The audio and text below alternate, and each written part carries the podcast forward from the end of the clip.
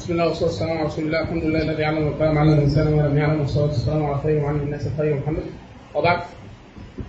ف دائما الإنسان كائن حريص على التعلم.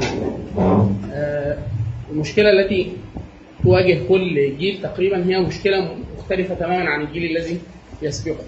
يعني مثلا جيل الصحابة مثلا كان مجرد التعلم هو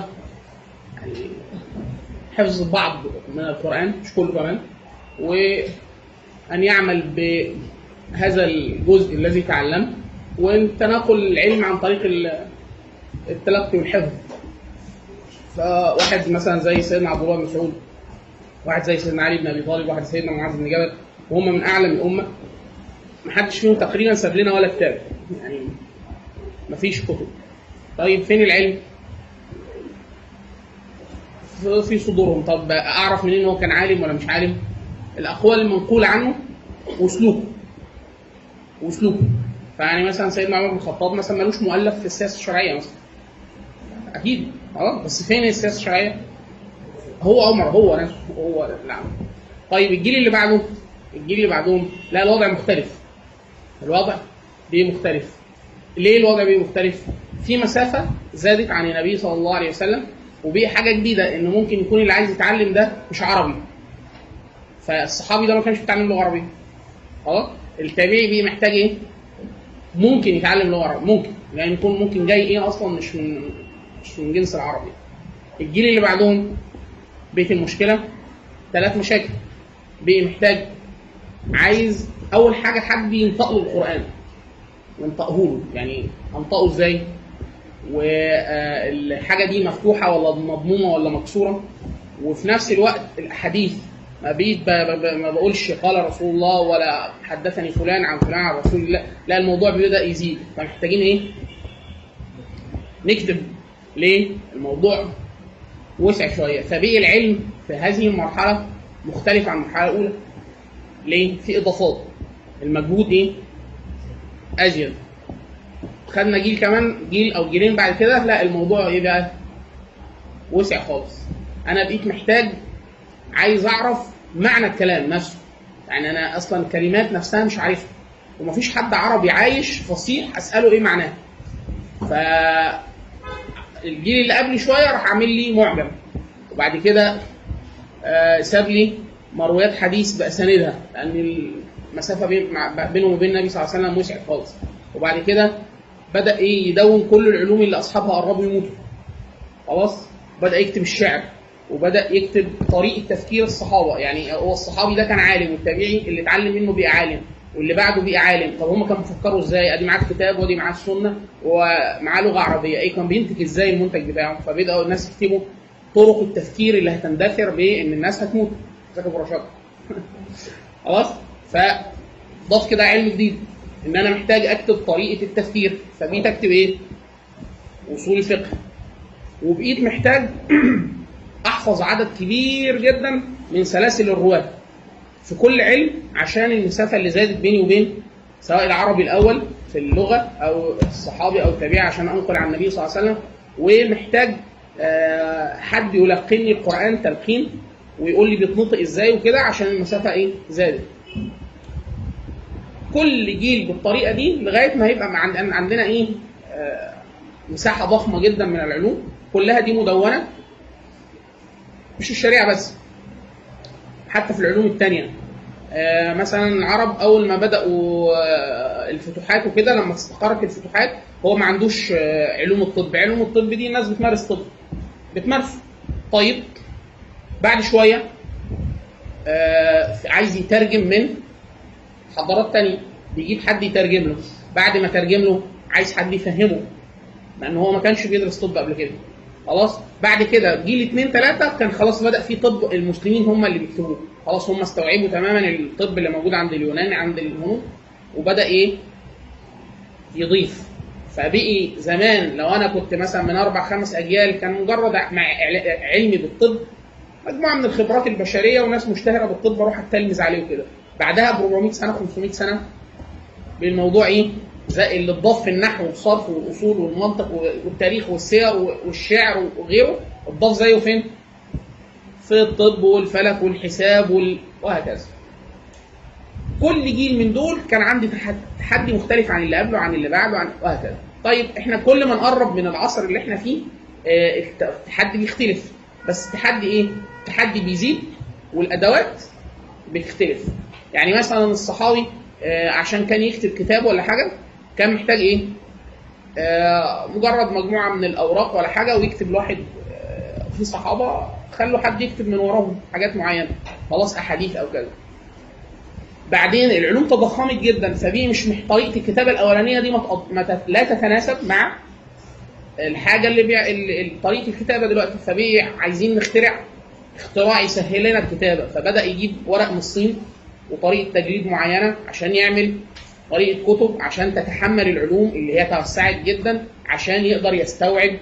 فالمجهود اللي بيعمله الجيل ده مجهود أكبر مثلا مجهود أكبر في الحفظ بس عنده وسائل أسهل شوية. إيه؟ بيكتب أسرع آه، عنده ورق عنده مثلا مهنة بقت مهنة مستقرة اسمها النساخه حد ينسخ أي كتاب هو محتاجه وهكذا.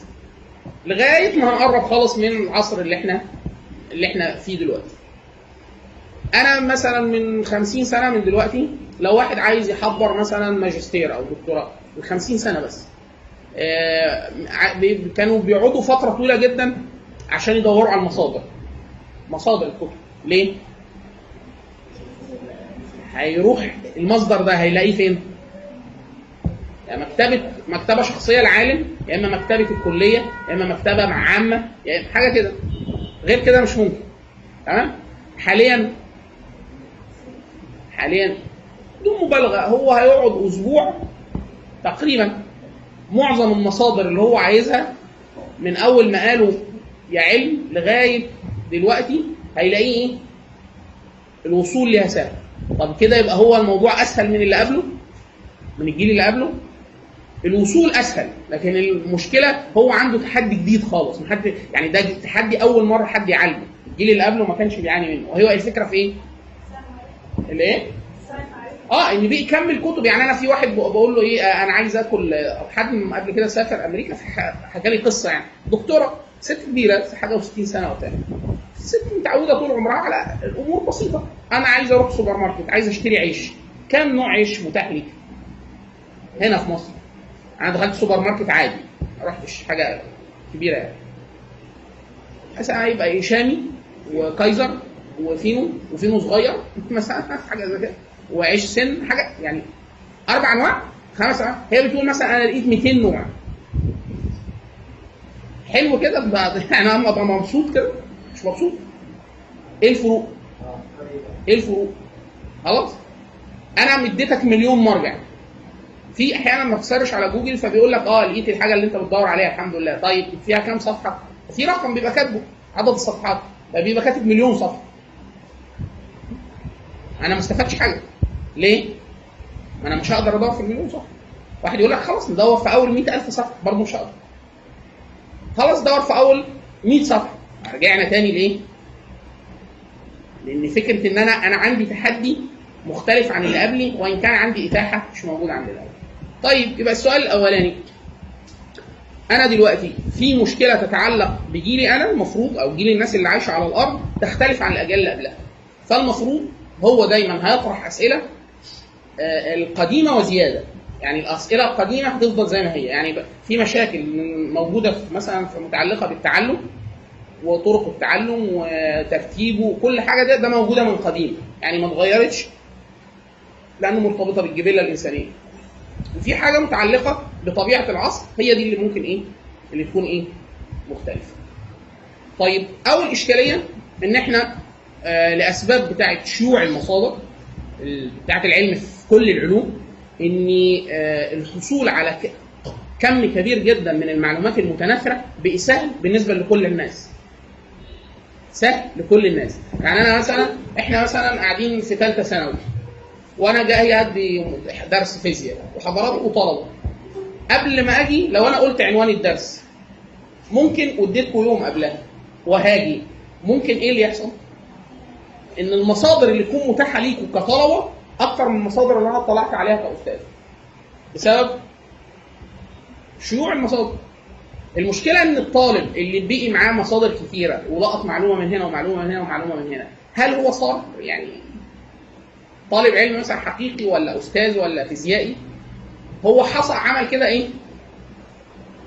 مسح واسع كده أو نوع من الثقافة أو الاطلاع العام على المعلومة. فدي أول مشكلة أول مشكلة إن أنا آه، ال- ال- التمييز ما بين ما هو علم حقيقي وما هو شيء ثقافي آه، صعب جدا. ليه؟ ممكن واحد يقعد يا اخوانا خلال آخر الأسبوع عايزين حد يحضر حاجة في علم ما يعرفش عنه ولا حاجة.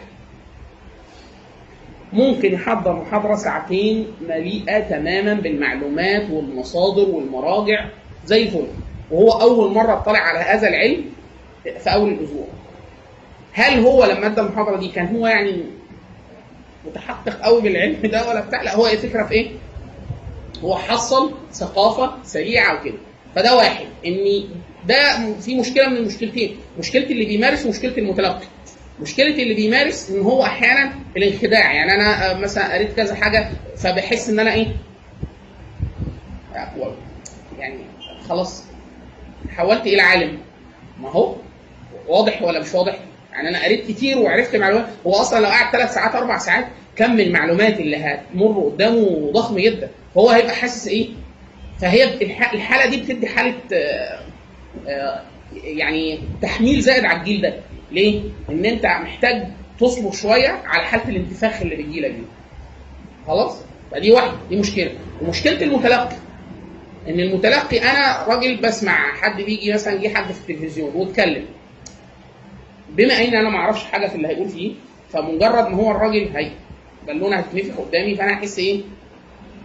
والله ما شاء الله يعني الراجل هو مش عالم ولا حاجة ده هو حصل قدر ما من الثقافة المتعلقة بالعلم بس. تمام؟ فدي مشكلة مشكلة أساسية. الجيل ده بيواجهها أكتر من أي جيل تاني. حتى زمان مثلا ما كانش أي حد يقدر يحصل على أي كتاب. مش اي يعني مثلا واحد يقول لك أنا عايز أروح أشتري صحيح البخاري. ده ما كانش فيه كده نادر يعني ليه؟ هو عشان يبقى معاك الكتاب أنت هتروح تعمل إيه؟ الغالب هتروح تسمعه على حد بيدرس صحيح البخاري. إمتى يبقى أنت معاك صحيح البخاري أما تسمعه على على شيخ فهو الكتاب مرتبط بال بالشخص مرتبط بحالة التعلم الحقيقية. مفيش غير كده. حاليا لأ. أنا ممكن أنزل أشتري أحسن مرجع في الطب لو معايا فلوسه خلاص؟ حاليا مش لازم يبقى معايا فلوسه أنزله من الإنترنت. كورس متخصص جدا وأحضره.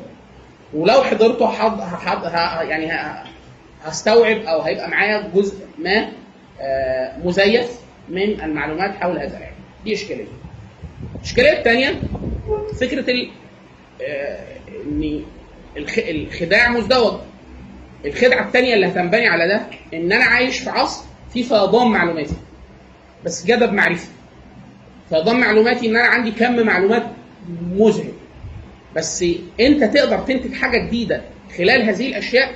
طب أنت عايز تستوعبها عشان تبني عليها؟ طب هتستوعبها إزاي؟ تستوعبها إزاي؟ تظهر مشكلة تانية ان هو فيضان المعلوماتي ده مش معناه ان أنا عندي إيه؟ ان أنا عندي معرفة أو أقدر انتج حاجة جديدة. والد- والدليل على كده ان كل المراجع الاصلية آه، محققة ومنشورة. وممكن اي حد معاه hard أو فلاش أو بتاع يقول لك أنا معايا دلوقتي جيجا كتب نحو. خلاص؟ 100 جيجا كتب نحو. hard كامل كتب نحو. كده معلومات معانا معلومات ضخمة جدا. حصل حاجة؟ ما حصلش حاجة. إيه السبب انضاف نظام معلوماتي المعلومات دي عشان تحصل ان هي تتهضم ويطلع منها معرفة هنا عشان كده دايما الناس بتوع حتى ال data أو حتى بتوع علوم حاسب. بيقول لك ده بيان. ده بيان. بعد كده دي معلومة. وبعد كده دي أنا عايز بقى إيه؟ حاجة ليها دلالة عليها حاجة ليها معنى. أقول ده إيه؟ كده معرفة. بعد كده ممكن انتج شيء من المعرفة دي آه ممكن. حاجة أكثر تعقيدا كمان ممكن. لكن هي الفكرة في إيه؟ اني أنا جزء من اللي أنا متعرض ليه المشكلة اللي متعرض ليها كجيل المعاصر جزء من الف- الفيضان المعلوماتي دي أزمة. لازم آه، ألاقي طريقة لأن اللي قبلي ما تعرضش لهذا يعني لهذه الإشكالية. في ناس أنا أعرف ناس متخصصين جدا في مجالات ومتمكنين جدا من علم من العلوم مكتبته ما فيهاش غير كتاب أو كتابين من الكتب الكبار المحترمة في الفن بس. تقول له أنت عملت إيه؟ بيقول لك والله أنا مثلا قريته 100 مرة. قرأ الكتاب 100 مرة. الكتاب ده. فهو اللي بيحصل إن هو عنده إيه؟ معلومات مش كتيرة ومعرفة كثيفة جدا. خلاص؟ أنا هو ما كانش بيعاني من المشكلة دي أنا هعاني طيب اللي هيترتب على ده إيه؟ إن أنا كم المعروض قدامي كمسارات معرفية مع يعني أنا عندي مشاكل معلوماتية. وكمان المسارات المعرفية النهائية بقت كثيرة بشكل لدرجة إن أنت ما تقدرش تعمل ولا حاجة. ما تقدرش تعمل ولا حاجة. يعني حاليا دلوقتي أنا طالب لما كنت في ثانوي. أقصى حاجة ممكن أختار ما بينها إيه؟ اللي هيجي في ذهني أنا فرد لوحدي خمس كليات أربع كليات. دول اللي أنا بسمع بيهم. وهسمع بيهم عن طريق إيه؟ أنا مش عارف بتوع هندسه بيدرسوا إيه بالظبط ولا بتوع طب بيدرسوا إيه بالظبط لأ أنا عارف المسار النهائي. في دكتور في مهندس فالحياة كلها عبارة عن إيه؟ مهندسين ودكاترة ومدرسين وحاجة كده. فدي الاختيارات بتاعتي. بعد كده هعمل إيه؟ أجيب حد يكمل لي كراسة ال- الاختيارات بتاعت اللي هي أنا ببقى كليات مش عارفها إيه وهم عمالين يكتبوا بس عشان أكمل الإجراء الإيه؟ حاليا. لو أنا عايز أعرف أقسام العلوم الموجودة والتخصصات أي موقع متخصص في التخصصات العلوم أعرف منه هلاقي فهرس تخصصات؟ حاجة كبيرة جدا. حاجات متقاطعة كميه علوم مع بعضها كتيرة جدا. طيب أنا السؤال بقى اللي اساله أنا لنفسي وأنا اختار إزاي؟ يعني السؤال الساذج بتاع زمان لما تيجي تسأل طفل نفسك تطلع إيه يا حبيبي؟ فيقول لك مهندس طيار. دلوقتي data أنا عايز أطلع data analysis data آه data science عايز أطلع مأمور ضرايب يعني في إيه؟ حاجات هي أصلا مركبة ومفيش حاجة لوحدها. فأنا إزاي؟ السؤال بقى اللي اللي, بقي عندي مش عند اللي قبلي. أختار على أساس إيه؟ أختار على أساس إيه؟ هو ده السؤال. إن كل ده مطروح وكل ده قابل للتعلم وكل ده ال data بتاعته موجودة. أعمل إيه؟ عشان أختار. السؤال الأصعب السؤال الأصعب. لو أنا قعدت فترة مش قادر أختار. يعني أنا دخلت محل وقدامي حاجات كتير. والمحل ده بره مصر بره ديار الإسلام أصلا. ومش عارف الحاجات دي حلال ولا حرام. خلاص؟ أعمل إيه؟ فاقول لك اخد اللي أنا عارفه صح؟ أشوف حاجة. طب افرض اللي أنا عارفه ده يبدو شكله عادي. يعني أنا مثلا كنا جيب مرة مسافرين اليابان. فسألت حد من اصدقائنا سافر قبل كده. قلت له الموضوع الاكل الجماعه دول وثنيين وما يعرفوش يعني عدد المسلمين قليل جدا هنا. عدد المسيحيين قليل جدا هنا. والباقي كله يعني يعني ما عندهمش مشكلة خالص مع أي دين. تمام؟ فقلت له أعمل إيه؟ قال لي 99% و9 من 10 من المأكولات المعروضة حرام.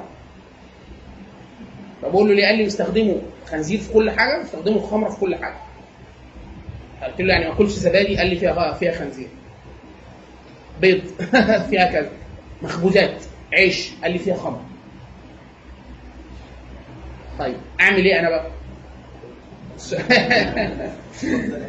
السؤال يعني السؤال بصيغة ثانية اللي هو إيه؟ أنا معروض قدامي علوم كتير ولسه عايز أحدد. يعني أنا جات لي قائمه الرغبات في ثانوية عامة ولسه عايز أحدد أنا عايز أبقى إيه.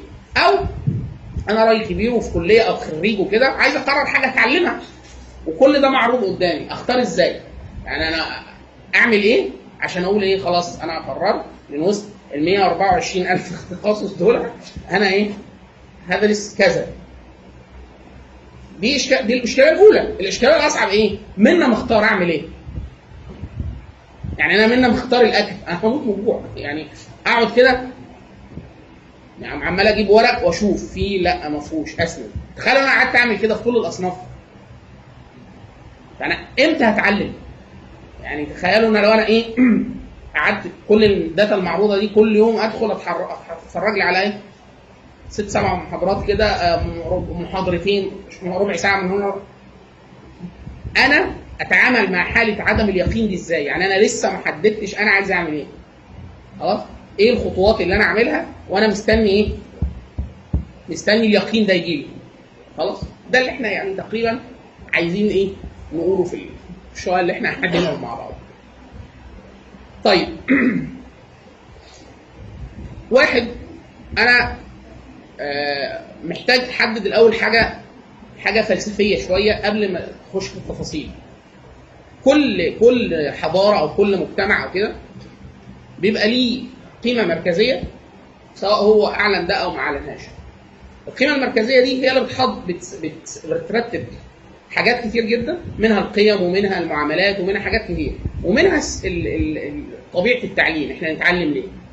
مثال أنا الحضارة الصينية. كنت برتب العلوم الناس بتتعلم إزاي إيه جوه الحضارة الصينية؟ أسأل سؤال معكوس هي إيه القيمة المركزية للحضارة الصينية؟ الحضارة الصينية القديمة. وبعد كده هعرف السلم التعليمي لوحدي. يقول لي والله القيمة المركزية للحضارة الصينية الامبراطور والإمبراطور ده حاجة زي الإله كده. خلاص؟ طيب الإمبراطور ده آه عايز إيه؟ يقول لك والله أنا عايز جيش قوي وعايز عمالة وعايز أدير أراضي زراعية وعايز الناس عندي كتبة وعايز فالنظام التعليمي هيكون بيعمل إيه؟ بيخدم على رغبات هذا الإمبراطور فدي القيمة المركزية للحضارة الصينية وأكيد النظام التعليمي بيخدم عليها فأكيد هلاقي ناس بتدرس لغة عشان يطلع كاتب عند الإمبراطور حد بيدرس خط عشان يطلع بيكتب خط حلو داخل بلاط الإمبراطور. حد بيدرب حاجات عسكرية ومش عارف إيه عشان يخدمه جوه جيش الامبراطور حد بيعمل زراعة أو بيختبئ بيدرس حساب وبتاع عشان يعملوا آه، آه، عد وضبط وحصر للأراضي الزراعية اللي هتتزرع عشان الامبراطور فهو إيه؟ ده النظام المركزي؟ اللي هيحدد إيه؟ الناس هتتعلم إيه؟ طيب ننقل نقلة بعيدة. لو أنا أنا مثلا آه، دولة صناعية. أنا مثلا مصر أيام جمال عبد الناصر. خلاص؟ كلية هندسة كلية هندسة بقي ليها يعني إيه؟ أهمية ضخمة جدا. ليه؟ أنا عايز أبني السد العالي. السد العالي ده عايز إيه؟ عمالة فنية ومهندسين. فجزء من السل يعني إيه؟ جزء من الحالة التعليمية تم تحديدها بسبب القيمة المركزية بتاعت الإيه؟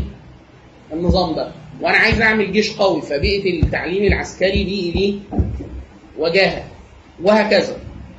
وهكذا. الدولة بتكلف آه، الدولة بتتوسع في التعليم وعملت مجاني التعليم فعدد المتعلمين كتروا جدا. فأنا عايز أبقى مدرسين كتير.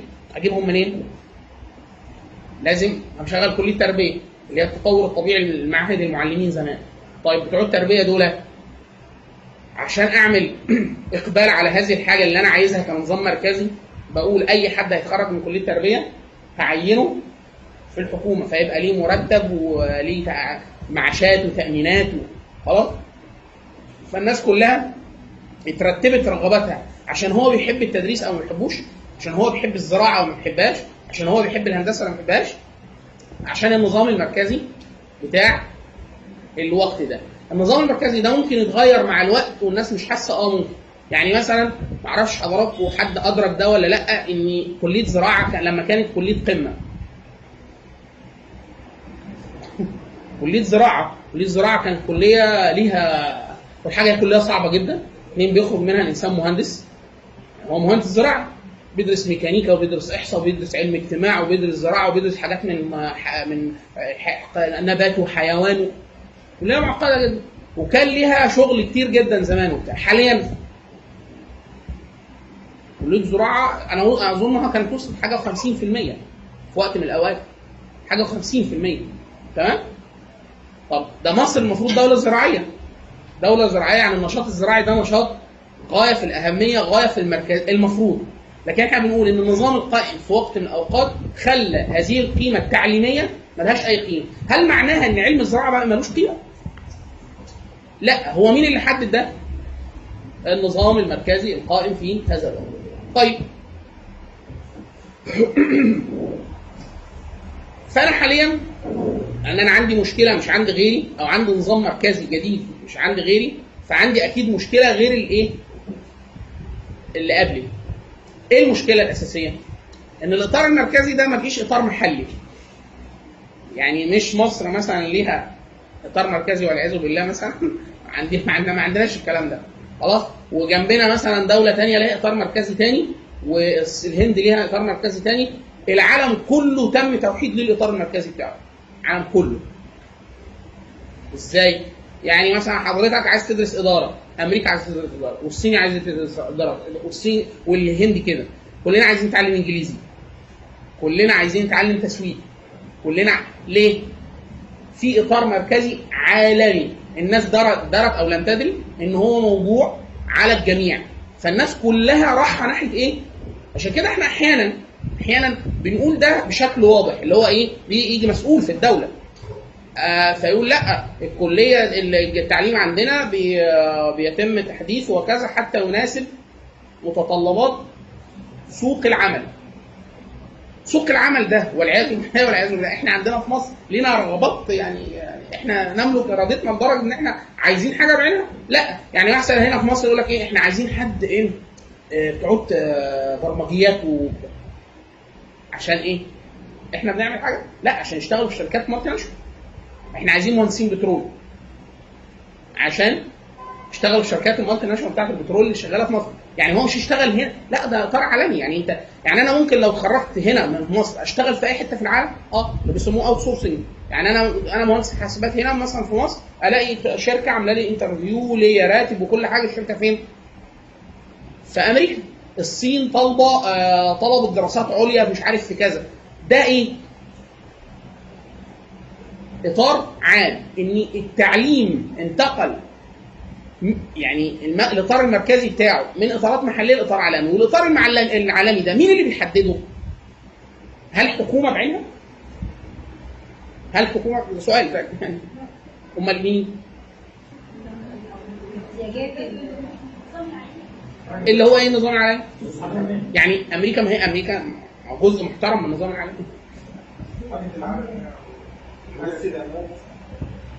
الحالة اللي- هم الشركات. آه الشركات الشركات اللي معاها أكبر رؤوس أموال في العالم هي اللي بتحدد إحنا عايزين إيه. مين اللي عايزين إيه؟ إحنا كلنا. كلنا يعني إيه؟ كل بني آدمين اللي على وجه الأرض بيتم تحديد إيه المطلوب من قبل مين؟ الشركات. خلاص؟ طيب السؤال بقى اللي هنا بقى بيواجه بقى مشكلتنا إحنا بقى إن هل السؤال ده يتناسب مع كوني أنا مسلم هطلب علم في أي علم من العلوم؟ يعني أنا الإطار ده افرض الإطار ده ما يتماشاش معايا أو يتناقض معايا أو يتعارض بالكلية أعمل إيه أنا بقى؟ فواحد أنا عايز كخطوة أولى وأنا بفكر في أي حاجة تتعلق بالتعلم إن أنا واحد واحد فيهم نعمل إيه؟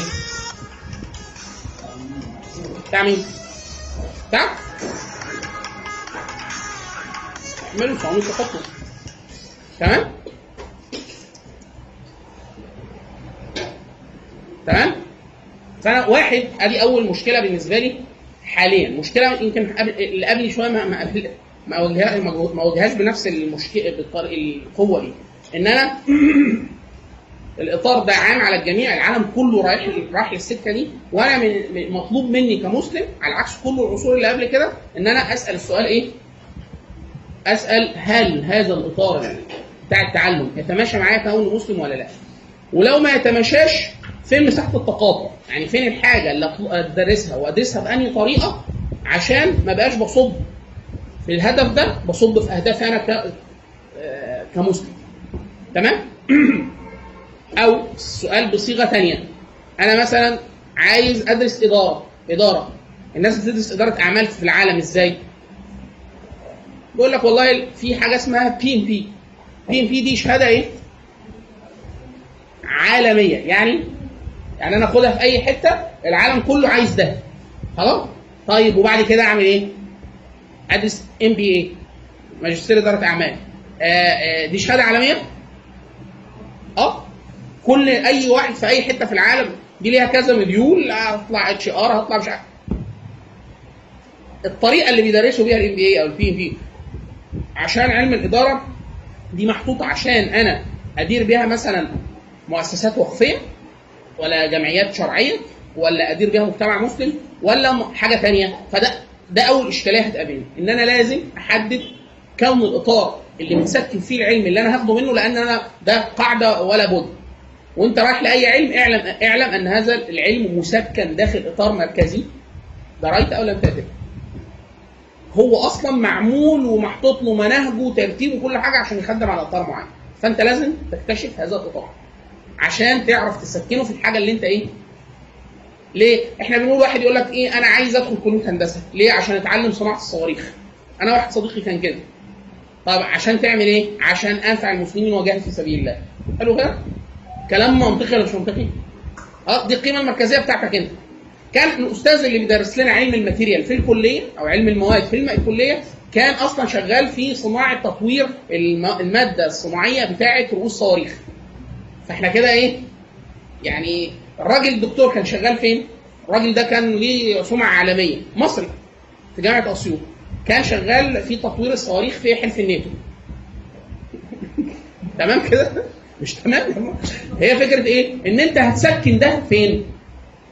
هتسكن ده فين؟ هو ده ده السؤال اللي لازم أجاوب عليه أنا اللي هعمله ده هيسكن فين؟ خلاص؟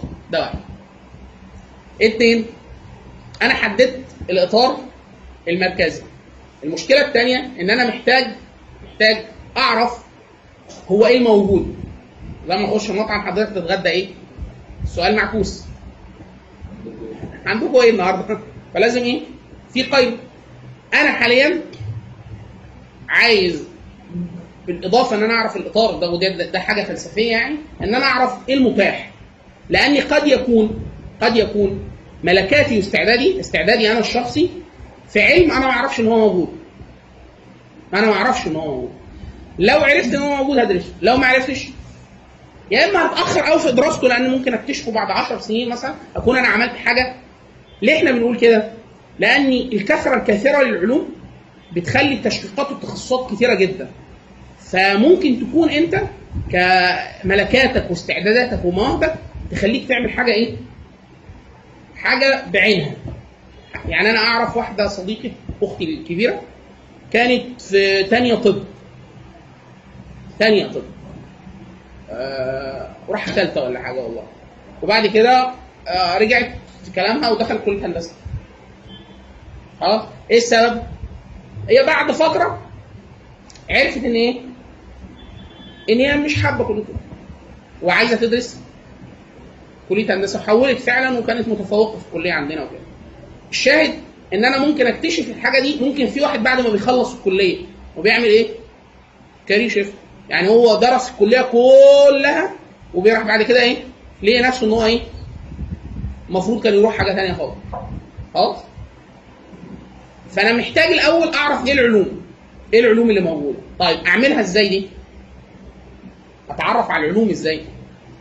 في كتب بيسموها كتب الكتب كتب الكتب أو كتب العلوم إن أنا محتاج في عدة مجالات علمية إن يبقى معايا مرجع المراجع أو كتب الكتب أو كتب العلوم أو المواقع الدالة على العلوم زي إيه؟ زي إيه؟ آه بس الثنائية اللي إحنا قلناها في الأول خالص دي لازم تكون حاضرة في ذهننا إن في حاجات الاطلاع هيبقى للثقافة. وبعد الاطلاع الثقافي نوصل للمرحلة بتاعت إيه؟ اللي هو الدراسة العلمية الدقيقة. في دليل بتطلعه أمريكا كل كل كل شوية يعني بيجددوه كل فترة. أظن يمكن طبعا حاجة و20 أو حاجة و30 منه. اسمه دليل القارئ إلى الثقافة الجادة. خلاص ده دليل فهرس علوم. فهرس علوم. اسمه كده دليل القارئ إلى الثقافة الجادة. مترجم, مترجم إلى العربية ترجمه المجلس الأعلى للثقافة. وفي ميزة كبيرة جدا إن هو بيجيب اسم الكتاب. هو الأول الكتاب إيه؟ الفصل الأول مثلا تاريخ. إيه مراجع التاريخ؟ العالم تاريخ العالم. أنا عايز أقرأ كتب أساسية في تاريخ العالم. كتب يعني المتخصصين في علم التاريخ في العالم بيقولوا دي أهم كتب كتب في التاريخ. تاريخ إيه؟ تاريخ إيه؟ تاريخ العالم وتاريخ آسيا وتاريخ أفريقيا وتاريخ المسلمين وتاريخ في كل المجالات. ومرتب واللي مختار هذه الكتب أحسن ناس مشتغلين بالعلم في العالم. تمام كده؟ شكله يعني ده شغال يعني ولا ولا شكله كده؟ لا بس. طيب. طيب بعد كده فلسفة بنفس الطريقة علم اجتماع بنفس الطريقة علم نفس بنفس الطريقة علوم حاسب بنفس الطريقة إدارة بنفس الطريقة. فأنا كده هعرف إيه من الفارس هعرف العلوم اللي موجودة. هو ده فهرس العلوم ده ده المنيو بتاع العلوم. خلاص؟ وهعرف إيه؟ كتب المداخل الأساسية اللي تخليني أكون ثقافة جادة عن العلم مش تخطيط أو ثقافة مصرية اللي هو بالشبه. تمام؟ لا لا ثقافة جادة. عشان كده اسم الكتاب كده. دليل القارئ إلى الثقافة الجادة. إن أنت تبقى إيه؟ لو قعدت مع حد متخصص وهتتكلم معاه في التاريخ هيقول لك والله ما شاء الله يعني بالرغم إن أنت غير متخصص بس اطلاعك رصين على التاريخ كده انت هتبقى عارف أقسام علم التاريخ وما نهجه وأسماء الكتب الأساسية والتقسيم الطبيعي وعندك فكرة عامة عن تاريخ العالم اجمالا وده ممتاز ليه؟ عشان قبل ما أنا أضيع وقت كبير في حاجة آخد فكرة كويسة لطيفة عنها من غير إيه؟ ما اتعرض لمسافة كبيرة من الوقت والمجهود وفي الآخر وفاجئ إن أنا مش ده إيه؟ مش ده المجال أو طلع حاجة مش أنا عايزها أو كده أو حلو كل حاجة بس لقيت حاجة إيه؟ احسن لأنه اصعب حاجة في الدنيا ودي موجودة في كل البني ادمين بنسب ان في واحد يقول لك إيه؟ آه أنا في ثانوية عامة آه جبت آه 100% يعني يعني أنا كويس بنسبة 100% في كل العلوم نعمل فيه إيه ده؟ يعني اخش كلية إيه؟ يقول لك بتحب الرياضيات يا عم بقول لك 100% الرياضيات طب الانجليزي أنا كويس في كل حاجة. طب بتحب إيه؟ أنا بحب بابا وماما. يعني يعني أنا أدخل كلية إيه؟ ينفع أخش كل حاجة. كل حاجة من ناحية إيه؟ القدرة. خلاص؟ طب من ناحية الاستعداد مش لازم. في واحد 100% يخش كلية الطب بيسقط. خلاص؟ لو دخلوه دخلوه أداب لغة عربية هيطلع شاعر أو أديب أو روائي ليه؟ مش لازم كل حاجة أنت بتعرف تجدها تكون بتحبها. مش لازم كل حاجة تكون بتجدها تكون بتحبها. في واحد عنده قدرة حسنة جدا في التعلم. أي حاجة ممكن يتعلمها يبقى كويس. أبقى إيه أنا؟ أشتغل إيه؟ ما أنا كل دول أعرف اعمله لازم أحدد. خلاص؟ فالاطلاع العام على الد- الدليل. طيب أنا في علم كده قريت فيه وحسيت إن إحنا إيه؟ حبينا بعض. يعني أنا عايز أكمل في ده. عايز أطلع على منهج تخصصي. إحنا عندنا مشكلة دلوقتي عشان برضه نبقى صراحة إن مصر ما فيهاش تعليم. في خلاف؟ تمام؟ أي حاجة. يعني أحسن مكان في مصر أعلى جامعة في مصر في الرانك العالمي. القاهرة. فتخيل الجامعة الأمريكية مثلا أقل من القاهرة. فإحنا كده إيه؟ كده إحنا اطمنا إن الموضوع إيه؟ خلاص؟ طب أنا عايز أعرف أحسن ناس في الدنيا بتدرس ده فين؟ خلاص؟ بس مع الضابط اللي إحنا حطيناه في الأول اللي هو إيه؟ ان أنا هشوف هما بيدرسوا إيه بس وأنا عيني على ان في إيه؟ إطار مركزي مخ- مختلف قد يكون يتعارض أو يتناقض أو لا يتفق مع ال- التوجه العام بتاع الإسلام في- في أمور معينة. لازم أبقى حاطه في ذهني. أعمل إيه؟ يعني أنا خلاص عرفت إن علم الاجتماع حلو وأنا عايز أشوف أحسن جامعات في العالم بتدرس علم اجتماع إيه؟ طب أنا هعرف منين إن دي أحسن جامعة في العالم؟ طب أنا هعرف أقارن إزاي ما بين جامعة في أمريكا وجامعة في بريطانيا وجامعة في الصين بتدرس علم اجتماع؟ أعملها إزاي دي؟ في موقع على الانترنت. موقع على الانترنت مجمع إيه؟ عامل مناهج كل كليات والجامعات في العالم. كل يعني حضرتك عايز تدرس إيه؟ علوم عسكرية. يعني بالرغم إن هو طلب يعني هيسجنك بس يعني إيه؟ تروح تخش تشوف أحسن جا- جامعات عسكرية في العالم بتدرس إيه؟ بيدرس إيه؟ اسم المنهج واسم الدكتور واسم الكتاب وترتيب الطلب. خلاص؟ اللي هو اسمه syllabus آه. syllabus اللي هو إيه؟ كل مناهج الجامعات والكليات. ما أعرفش dot com ولا dot إيه. يعني أنتوا طبعا إيه؟ syllabus syllabus يعني المناهج أو ال- المقررات. يعني خلاص؟ مناهج. خلاص؟ هو syllabus مش عارف dot إيه. مش مش فاكر dot إيه. لو كتبت انت جو- جوجل بس لوحدها آه و dot حاجة عشان تجرب هيطلع لك dot com dot org. تجرب كده هيطلع. أو ممكن نحط الرابط يعني آه، نديكوا الرابط يعني. خلاص ده ميزته إيه؟ إن أنت بيقول لك إيه؟ اختار العلم تختاره. يقول لك اختار الجامعة. فتقول لي هات لي جامعة جورج واشنطن في أمريكا بتدرس إيه في علم الاجتماع؟ المقررات. ترتيبها على السنين. أسماء المدرسين أسماء الكتب هات لي آه، آه، جامعة آه، كذا في اليابان بتدرس إيه في ال mechanical engineering هات لي كل الجامعات في العالم بتدرس إيه في ال mechanical engineering هات لي جامعات أمريكا بس في علم النفس بتدرس إيه. فأنا كده إيه؟ أبقى انتقلت من مجرد الاطلاع الثقافي العام اللي هو اللي أنا قريته في كتب الكتب لايه لحاجة مقررة طيب.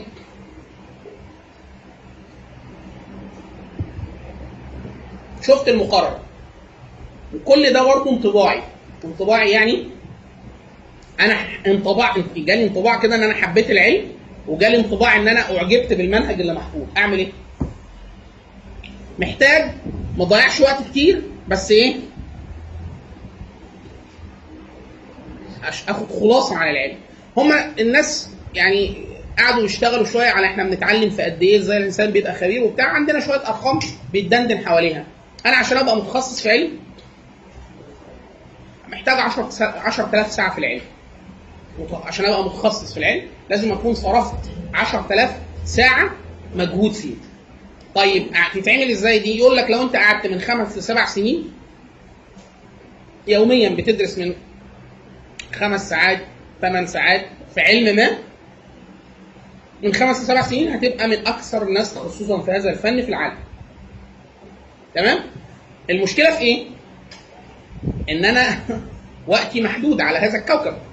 فأنا لما أضيع 10000 ساعة في علم وافاجئ في الآخر إن أنا إيه؟ مش ما طلعش اللي أنا عايزه. أو ضيعت 1000 ساعة. 1000 ساعة ده كتير برضه يعني. 1000 ساعة أنتوا عارفين يعني إيه؟ يعني لكم أن تتخيلوا إن المادة الدراسية المادة الدراسية اللي انت بتدرسها في ترم كامل بتبقى كام ساعة؟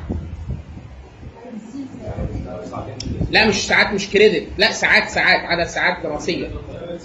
يعني انت بتاخد المحاضرة ساعتين مثلا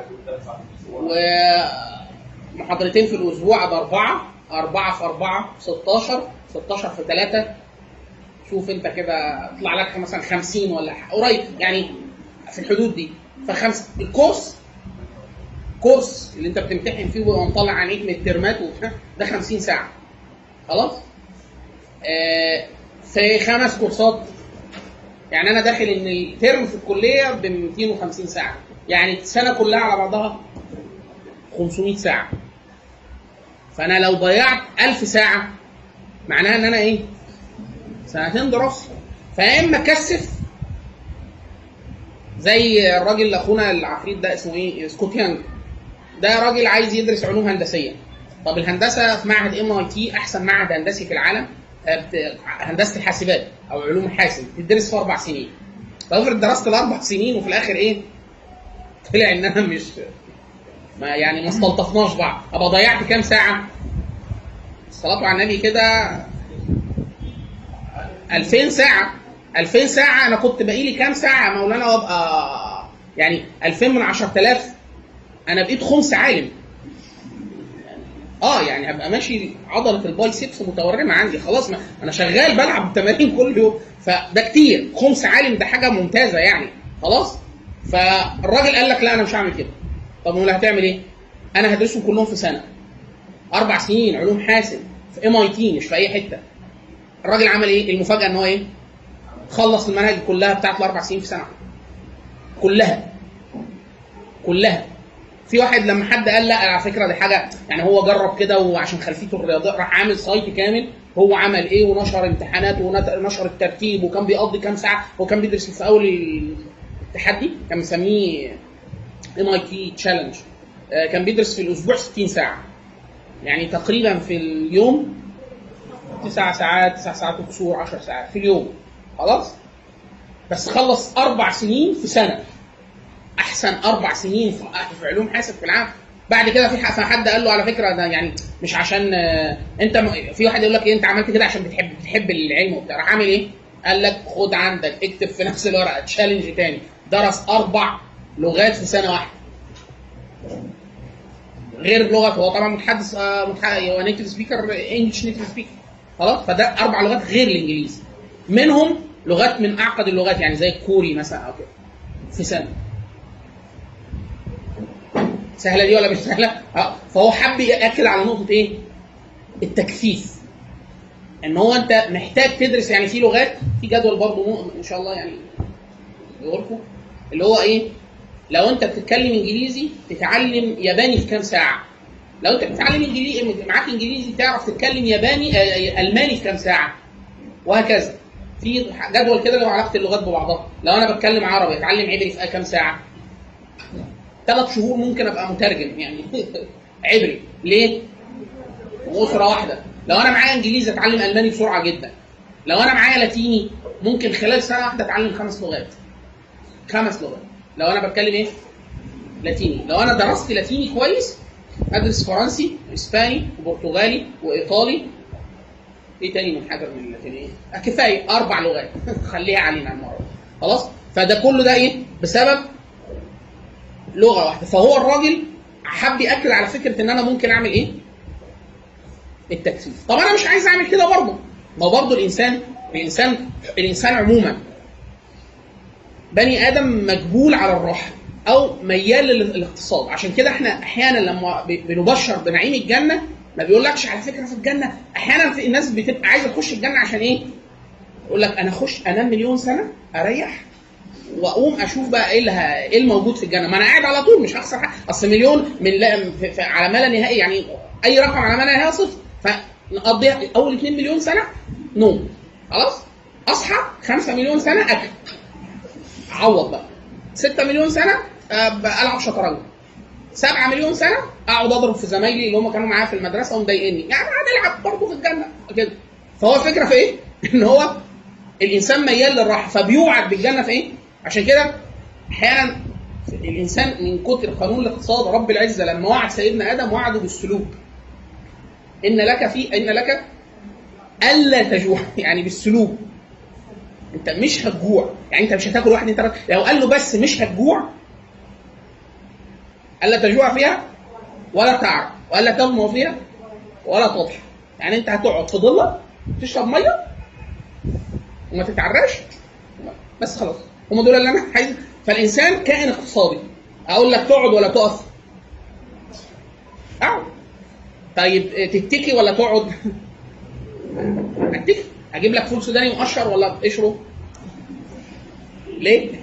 ليه يعني أجهد نفسي ليه؟ ما تجيبه. أجيب لك بلح بالنوى ولا أجيب لك عنب بناتي ولا عنب ولادي؟ آه، عنب يعني من غير بذر لا عنب طبعا من غير بذر هي عايز أكله على طول. فده ده بيسموه قانون الاقتصاد. قانون الاقتصاد ده قانون حاكم على معظم سلوك البني آدمين في كل العلوم. إزاي؟ يعني مثلا في اللغة. ليه اللهجات العامية بتنشأ من اللغة الفصحى؟ يعني إحنا مثلا في الفصحى. أنا عايز أقول إيه؟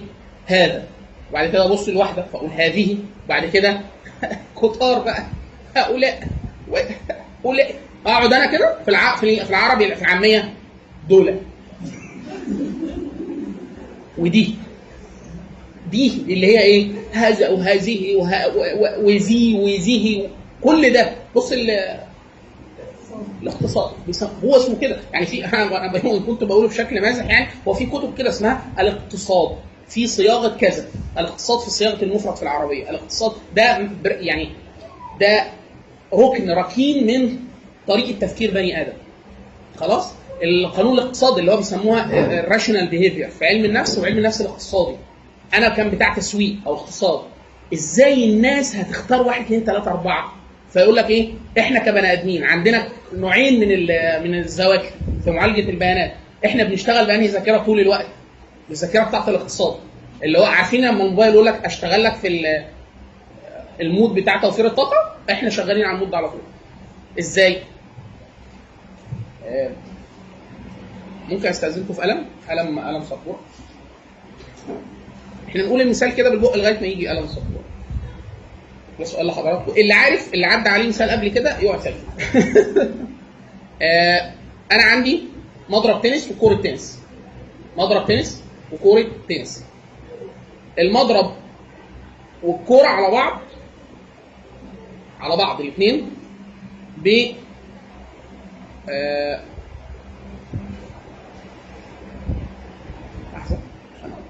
تتظبط يعني.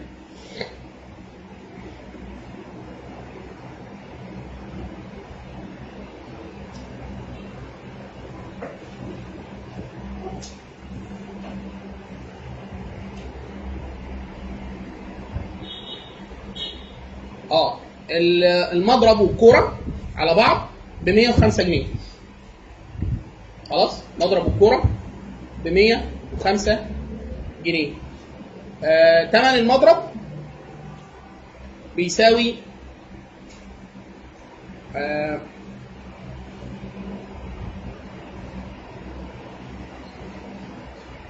تمن الكورة زائد 100 جنيه. فإحنا عايزين نعرف تمن الكورة.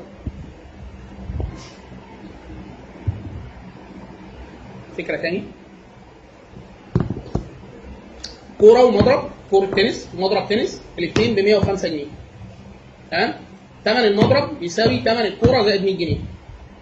إحنا عايزين نعرف ثمن الكورة بس من غير كتابة. اللي يعني الموضوع ببساطة يعني. ما تفتكروش ممكن تكون صعبة؟ يعني ممكن يكون السؤال جاي لسه. يعني ما فالمفروض يكون الكورة بكام؟ بخمسة؟ اثنين ونص؟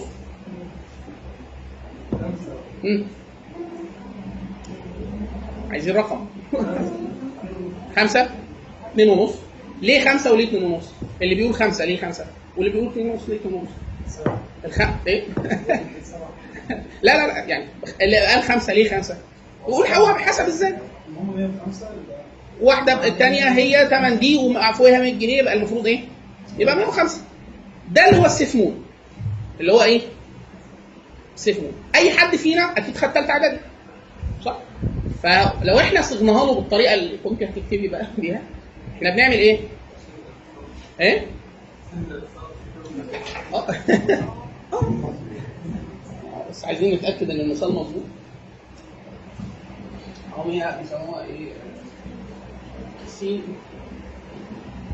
صاد بيساوي 105 آه، هي كده كورة زائد يساوي 105 إحنا بنقول المضرب بيساوي إيه؟ كرة زائد 100 جنيه زائد كرة بيساوي كده مظبوط؟ يبقى 2 كرة زائد 105 يساوي 105 وده يروح هناك بالسالب يبقى 5 يساوي 2 كرة يبقى الكرة بكام؟ خلاص؟ أي حد يمسك ورقة وقلم لازم يطلعها بسهولة خلاص؟ المشكلة في إيه؟ إن هذا المثال إذا أعيد على طلبة قسم الاقتصاد والمهندسين كل الناس عندها اللي هي المعلومات الأساسية الجبرية الأساسية ده جابوا معادلات آه، اساسي كل الناس تعرفه وتقدر تعمله بسهولة إحنا لما بنتسأل السؤال يقول لك فرق ال 100 وده 105 يبقى 105 ليه الناس بتعرف ت... ت... ت... آه... يتباع لها أي حاجة ب... ب... يقول لك يا فندم إحنا عندنا خصومات النهارده 12.5% وبتاع كام ثمن اساسي التخصيم. هو على الحقيقة اللي عمل الطريقة دي في التسويق هو بتاع علم نفس عارف إن إحنا بنعمل إيه؟ بنشغل قانون الاقتصاد طول الوقت ما بنحسبش غير في نطاق ضيق جدا. عشان كده أنا لما جيت مثلا أنا أحسب قلت إيه؟ آه أربعة في ثلاثة آه في حاجة هي... هيطلعوا ما بين 45 و 50 طب ما أنا احسبها ليه؟ أطلعها بالإيه؟ بالتقريب أسهل. خلاص؟ فإحنا نرجع تاني. إن أنا بحكم إن أنا يغلب عليا قانون الاقتصاد فأنا في الأصل مش عايز أضيع وقت كتير فيعني إيه؟ نختصر. طيب أنا هدرس 10000 ساعة. قلنا لا. طب أكثفهم؟ برضه لا. يعني اكذب اكذب وأقول ما ممكن تحكوا لي قصة في 10 ساعات يعني بدل ما أنا عايز حد يقول لي مختصر المفيد فيه في واحد راجل محترم عمل إيه؟ عمل الحل ده قال دلوقتي أنت عشان هو صاحب صاحب النظرية بتاعت ال 10000 ساعة هو الراجل جه عمل إيه؟ آه عمل دراسة على لعيبه الشطرنج ليه ان أبطال العالم قدراتهم يعني أقوى 20 لعيب في العالم لعيب شطرنج في العالم. آه، قدراتهم آه، فائقة بزيادة عن أي حد تاني. تمام؟ فراح عمل دراسه هم الناس دي؟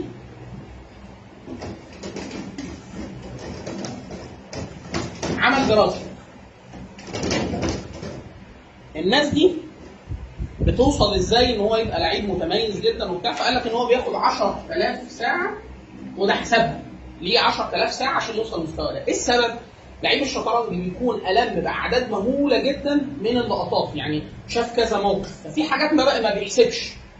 هو بيبص كده يقول لك آه الموقف ده كسب ليه كسب هو عشان شاف كم مهول جدا زي برضو القاعدة دي في الدكاترة بتوع الدكاترة الأطباء في الأشعة. لما يجيبوا دكتور متخصص يمسك الأشعة بص فيها عدد قليل جدا وبيقول حاجة وتطلع دقيقة 100% المثال ده لما جربوه على ناس كتير مبتدئين تلاقيه بيبص مش عارف يحدد فين المحز يعني يبص فين بالظبط وبياخد وقت كتير. إيه الفرق بين المبتدئ والخبير؟ إن الخبير ده شاف كم أشعة بعينه اللي هو ما يوازي 10000 ساعة شغل أو خبرة فبيبص على حتت بعينها لأن هو شاف كم حالات كتير جدا. فدماغه بتعمل إيه؟ بيفاكر كل الحالات ويقول لك دي كده فبيعمل ده بسرعة حلو كده؟ إحنا مش عايزين إحنا قلنا 10 ساعات الراجل صاحب نظريه ال 10000 ساعة دي قال لك والله بص منحنى التعلم بيبقى إيه؟ منحنى التعلم مش لينير يعني مش خطي كل شوية بتزيد حاجة بتاع لا ده هو انت هنا قريب في الصفر بتعمل طفرة كده وبعد كده الفارق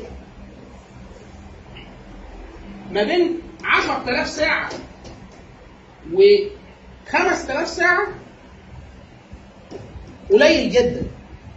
الحاجة اللي بتضيفها انت. 5000 ساعة شغل آه، خبرة قليلة جدا. أكتر قفزة بتحصل في التعلم إمتى؟ في الأول. اللي هم كام؟ أول 20 ساعة. بس. اللوحة؟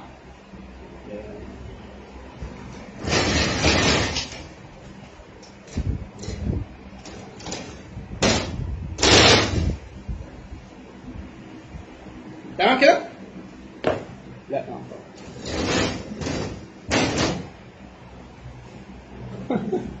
تصوري تمام؟ ال 20 ساعة دول يكفوا إن أنا أعمل إيه؟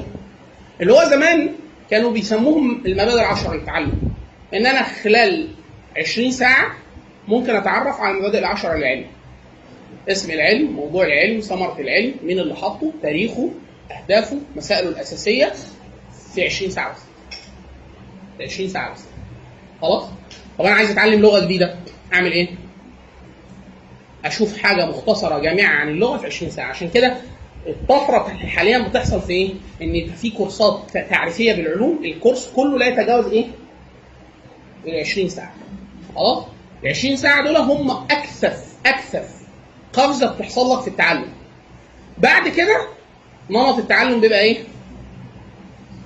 فأنت محتاج حاجة مكثفة دقيقة جدا مختصرة إما في هيئة كتاب أو في هيئة محاضرات فيديو أو كذا. طبعا الكتب أسرع بكتير جدا.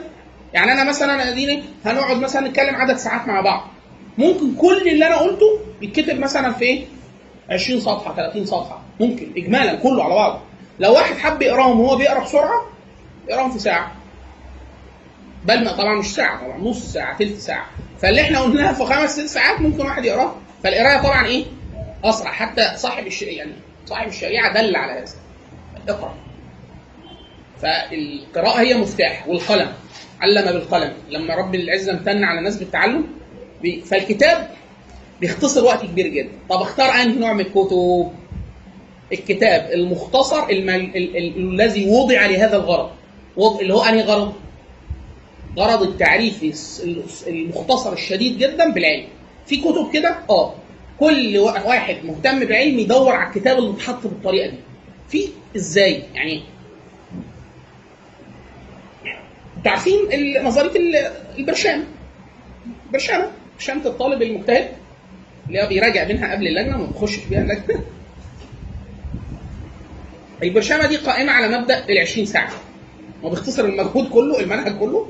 في حاجة بسيطة. آه، طبعا البرشامة دي فكرة عالمية فكرة إنسانية. يعني كل الحضارات عملتها. الفرعوني عمل برشامة سابها على ال- المعبد وغيره. في أشهر برشامة في العالم اسمها quick study guide ده حقيقية بتتباع بفلوس مهمة يعني خلاص؟ quick study guide دي سلسلة عالمية. ال quick study guide ده فيه إيه؟ هو ده حاجة تانية وبرشامة تانية. افتكر اسمها. quick study guide إيه؟ حقيقي Spark Spark chart Spark chart و quick study guide دي حاجة ودي حاجة بس الاثنين شكلهم واحد.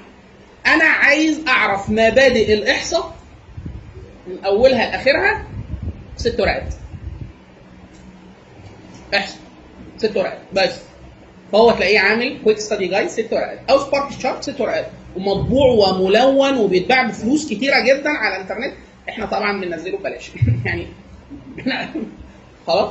طب أنا عايز أعرف آه كل حاجة كل حاجة بمعنى إيه؟ كل حاجة؟ اللي هو التعريف البسيط المختصر بمعظم الأساسيات في التشريح ست ورقات وملون ودقيق وخط دقيق زي هي هي برشامة بس إيه؟ شيك. طب أنا عايز أعرف حاجات عن قواعد اللغة الإسبانية. ست ورقات تاريخ العالم ست ورقات. تاريخ أمريكا أربع ورقات. كده الأرقام اللي أنا بقولها حقيقية. خلاص؟ حتى يعني ممكن توفيرها بسهولة جدا بي دي اف هو إحنا هي فعالة في إيه؟ إيه الغرض الذي وضعت من أجله؟ الست ورقات. تخيل أنت لو مسكت الست ورقات دول قريتيهم أو فريتيهم هيبقى عندك إلمام بتاريخ العالم المحطات الكبرى. إحنا لما بنيجي نقول السيرة إيه المحطات الكبرى؟ ممكن واحد وهو قاعد يقول المحطات الكبرى آه، بعثة النبي صلى الله عليه وسلم آه، آه، الدعوة السرية بعد كده الجهر بالدعوة بعد كده حصار شع- الشعب بعد كده وفاة عم النبي صلى الله عليه وسلم السيدة خديجة وبعد كده رحلة الإسراء والمعراج بعد كده وفود الأنصار بعد كده البيعة ده العهد المكي. هو ده اللي أنا قلته العهد المكي ولا إيه؟ النقاط والمحطات الأساسية فأنا لو عملت الواحد كويك ستادي جايد للسيرة فبيع عنده المحطات الأساسية وبتاع اللي هو ده بيتعمل إيه؟ اللي هو المواد اللي بتبقى معمولة بس إحنا اللي نستهدفه في الحاجات اللي زي كده التكثيف الشديد جدا عشان ما ضيعش وقت في إن أنا العلم ضاع فيه وقت كتير جدا وافاجئ إن أنا مش عايز ده أو عايز أعمل مسح شامل سريع أفقي في مجموعة كبيرة جدا من العلوم عشان أشوف علاقاتها ببعض عشان لسه أنا ما اخترتش أنا عايز إيه. فأنا عايز أتعرف على كم مهول جدا من العلوم خلال أسبوع واحد. أسبوع واحد اخر الأسبوع أقول والله أنا يعني بصيت على 40 علم 45 علم في الأسبوع اللي فات ولقيت والله طب هو يقدر يعمل كده؟ آه ده هو ده الغرض اللي جعل له مش عشان التعلم ولا ده هو مجرد فهرس كثيف جدا بس اللي مكتوب بحرفية شديدة جدا. مين بيكتب البرشامة العالمية دي؟ ناس غاية في تخصص مجالات. يعني بيجيبوا أحسن واحد بتاع علم نفس ويقولوا له إيه اعمل ال psy... ال psycho... ال psychology كله في ست ورقات. فبيحط التعريف العلمي والمدارس المشهورة وأشهر أسماء علوم وقالوا إيه والفرضيات الأساسية بتاعت العلوم وتاريخ ومش عارف إيه ست ورقات. هو أنتوا طبعا إحنا إحنا ممكن خلال في أي break من دول نجيب واحدة منهم. ننزل واحدة منهم ونوضحها حاجة لطيفة جدا. بس هي طبعا كلها بالإنجليزية. يعني ده هيستدعي بعد كده إن إحنا نعمل quick study guide للغة الإنجليزية. خلاص؟ اتفضل.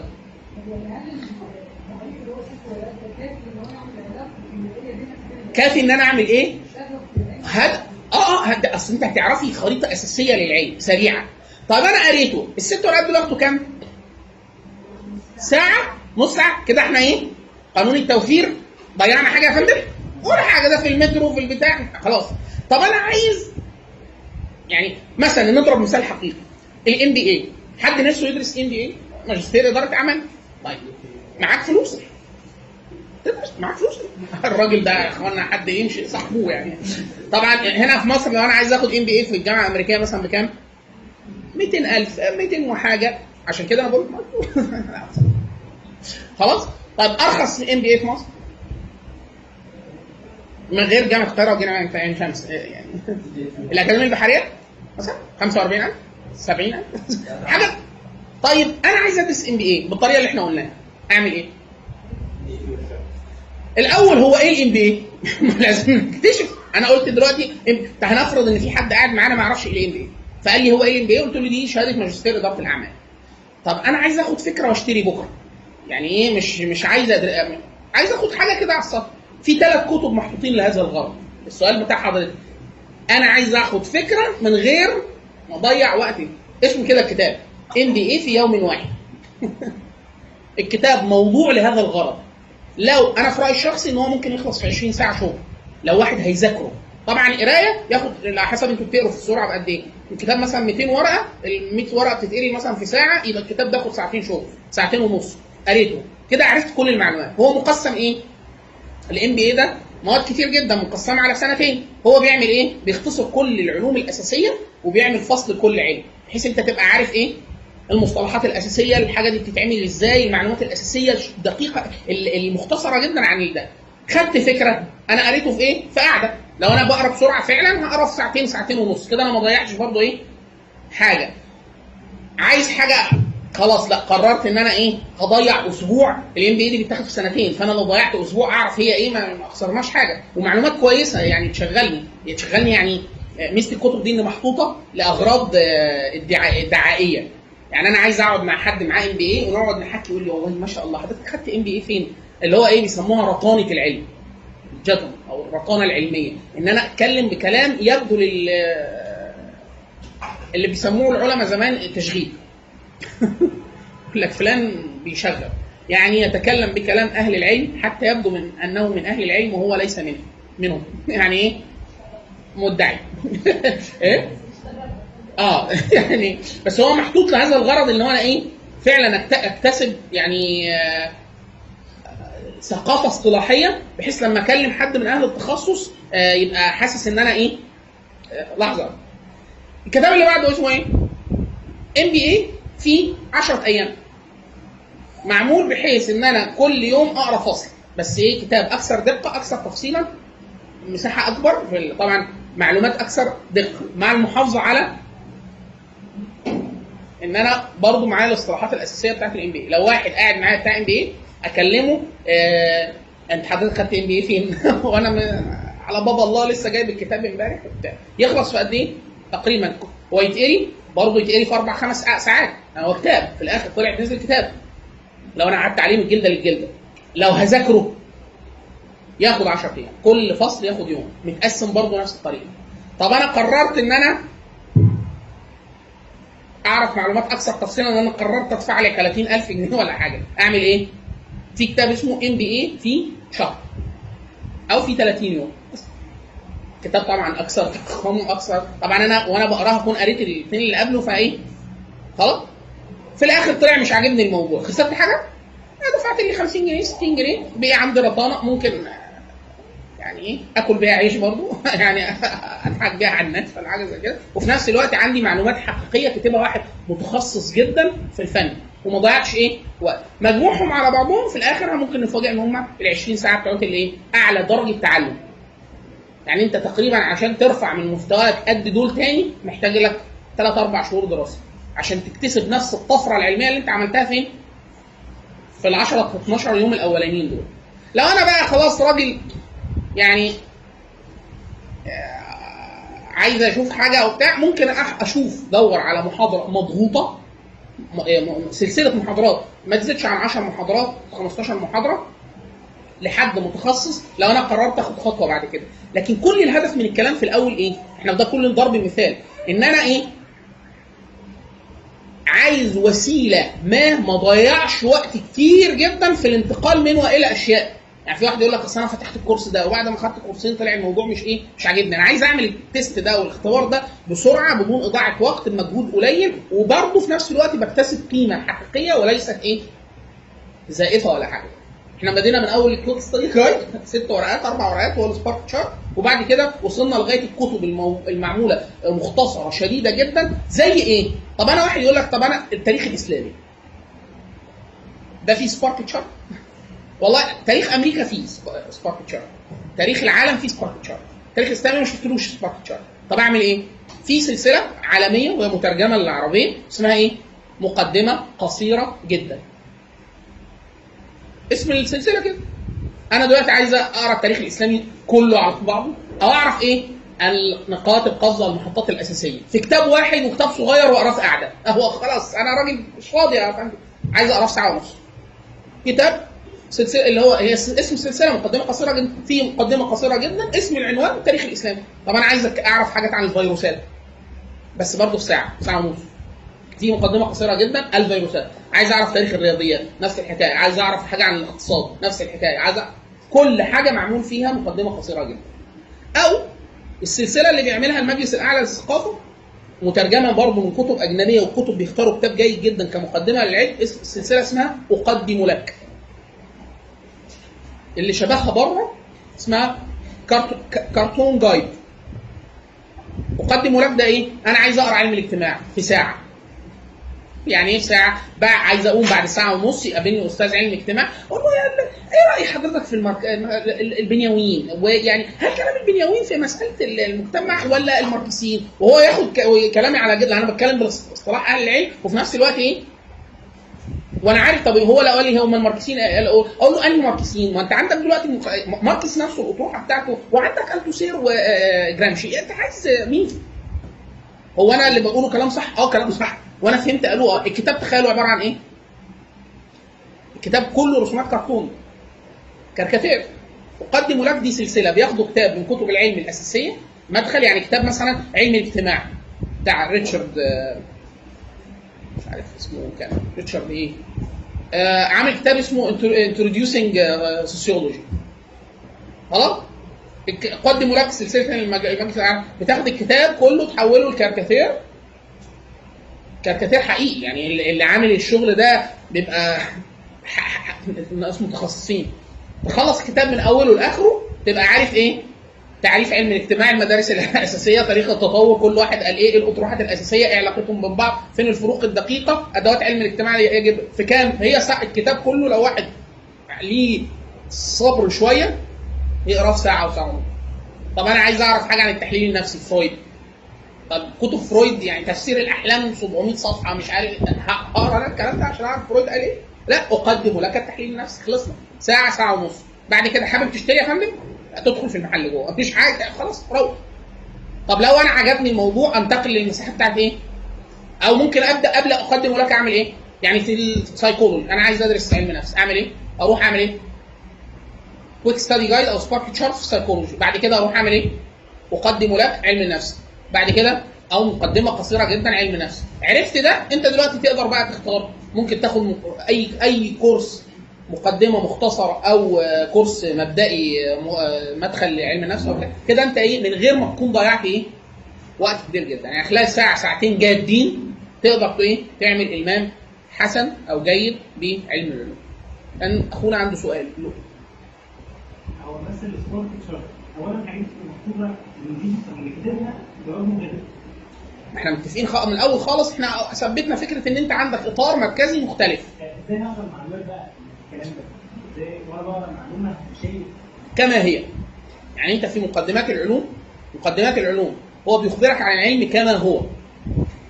كما هو. فبيقول لك اللي حاصل. أنا عايزك تحكي لي اللي حاصل ماليش دعوة. اللي حاصل. ماشي. جابوا جابوا في النص ولا لأ؟ جابوا طبعا هجرة النبي من مكة مش عارف إيه. دي السبارك شارت بتاع التاريخ العالمي ليه؟ من الح- الحاجات الأساسية جدا آه، وقعة بدر. تلاقيه لازم جايبها هجرة النبي صلى الله عليه وسلم المدينة. لازم جايبها معركة كذا لازم جايبها بس هو جايبها إيه؟ أنا كراجل غربي كراجل غربي. التاريخ المسلمين ده كام سنة؟ أنت ش- كمسلم شايف إن أنت مركز العالم. أنت شايف كده. خلاص. هو شايف إن أنت إيه؟ 1400 سنة. حصل حاجة؟ ما حصلش حاجة لكن الحضاره الصينية أربع سنوات ثلاث سنوات ده سبع إحنا حضارة 7000 سنة. وه- وهكذا. فإيه؟ التاريخ كله على بعض. هو شايف كده. فالوقائع اللي بيجيبها أنا لو أنا راجل غرب ما أعرفش حاجة لما جه عمل لي مسح كده للتاريخ الإسلامي فهقول لك آه دي الحضارة ال- اليونانية كانت هنا الحضارة الفينيقية هنا الفراعنة هنا آه اسمه إيه ده؟ الامبراطور اليابان الفلاني كذا الصين بعد كده آه، أقعد أنقل لغاية بعد كده ظهور الحضارة العربية الإسلامية دولة أمية دولة عربية. كل ده هتعرفه؟ في بتاع ست ورقات ما إحنا برضه يعني إيه قال لك أنا عايز آكل 5 كيلو كبدة ومعانا 12 جنيه. يعني أنا عايز أعرف حاجة مختصرة عن العلم مش ست ورقات يبقى أنت عنصر التكثيف. بس هي مش مش حاجة مش مش مرتجلة ولا لأ حاجة فيها قدر كبير جدا من الدقة. تمام؟ طيب. إيه؟ أقدم أقدم لك في أعداد كثيرة مرفوعة على الإنترنت وهي أي حد طالب آه هي أصلا السلسله رخيصة جدا. يعني الكتاب بيبقى رخيص جدا لأنه مدعوم مجلس أعلى الثقافة. آه فالفكرة بس تلاقوه فين؟ منافذ. يا إما في المنفذ بتاع المجلس الاعلى للثقافه اللي في الأوبرا دار الأوبرا نفسها فيها مركز مركز قومي للترجمه ومجلس أعلى للثقافه يا إما لو حد فيكم طالب في جامعة عين شمس أو ليه طالب في في علم في جامعة عين شمس في مركز دائم منفذ بيع دايم للمجلس الأعلى للثقافة والمركز القومي للترجمة. ولو أي طالب بياخد آه، خصم 50% جوه الجامعة المجلس الأعلى للثقافة والمركز القومي للترجمة. فمعظم برضه بيجيبوا مقدموا لك. خلاص؟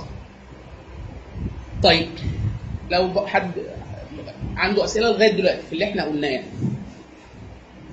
طيب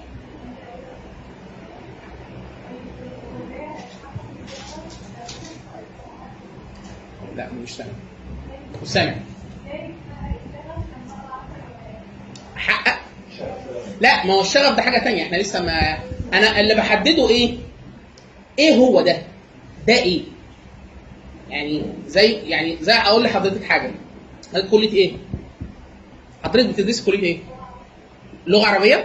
الازهر لو أنا جيت في سنة من السنين وقلت لك أنت عندك مادة اختيارية. المادة الاختيارية دي يا إما مادة اختياريه من خارج الكلية. يا إما آه، موارد جغرافية آه، يا إما آه، بحوث عمليات أنت عرفتي حاجة كده؟ عايزة تعملي إيه؟ عايزة تاخدي قرار. هي إيه الموارد الجغرافية؟ وهي إيه البحوث العملية فأنا محت... أنت محتاجة إيه دلوقتي؟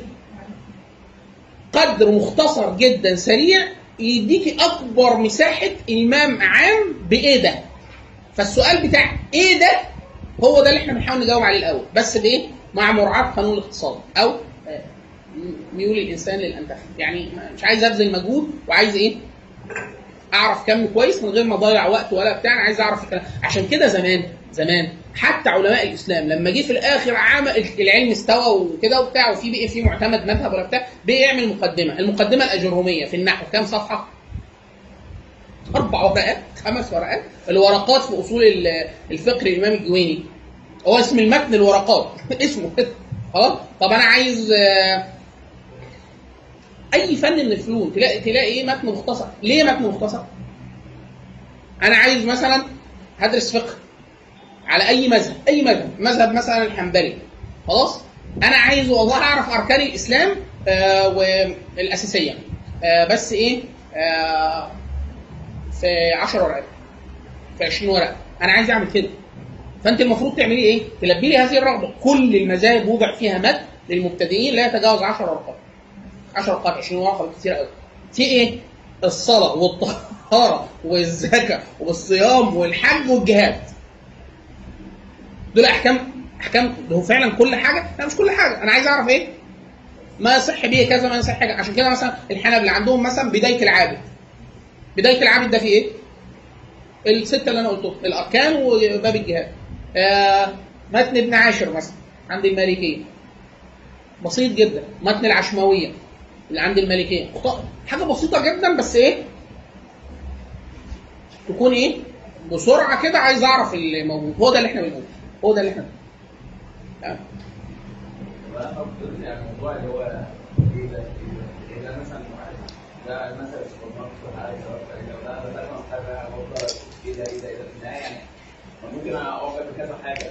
حلو. ما ده السؤال الجاي لسه. لسه. إحنا عندنا هتبقى إشكالتين إشكاليتين.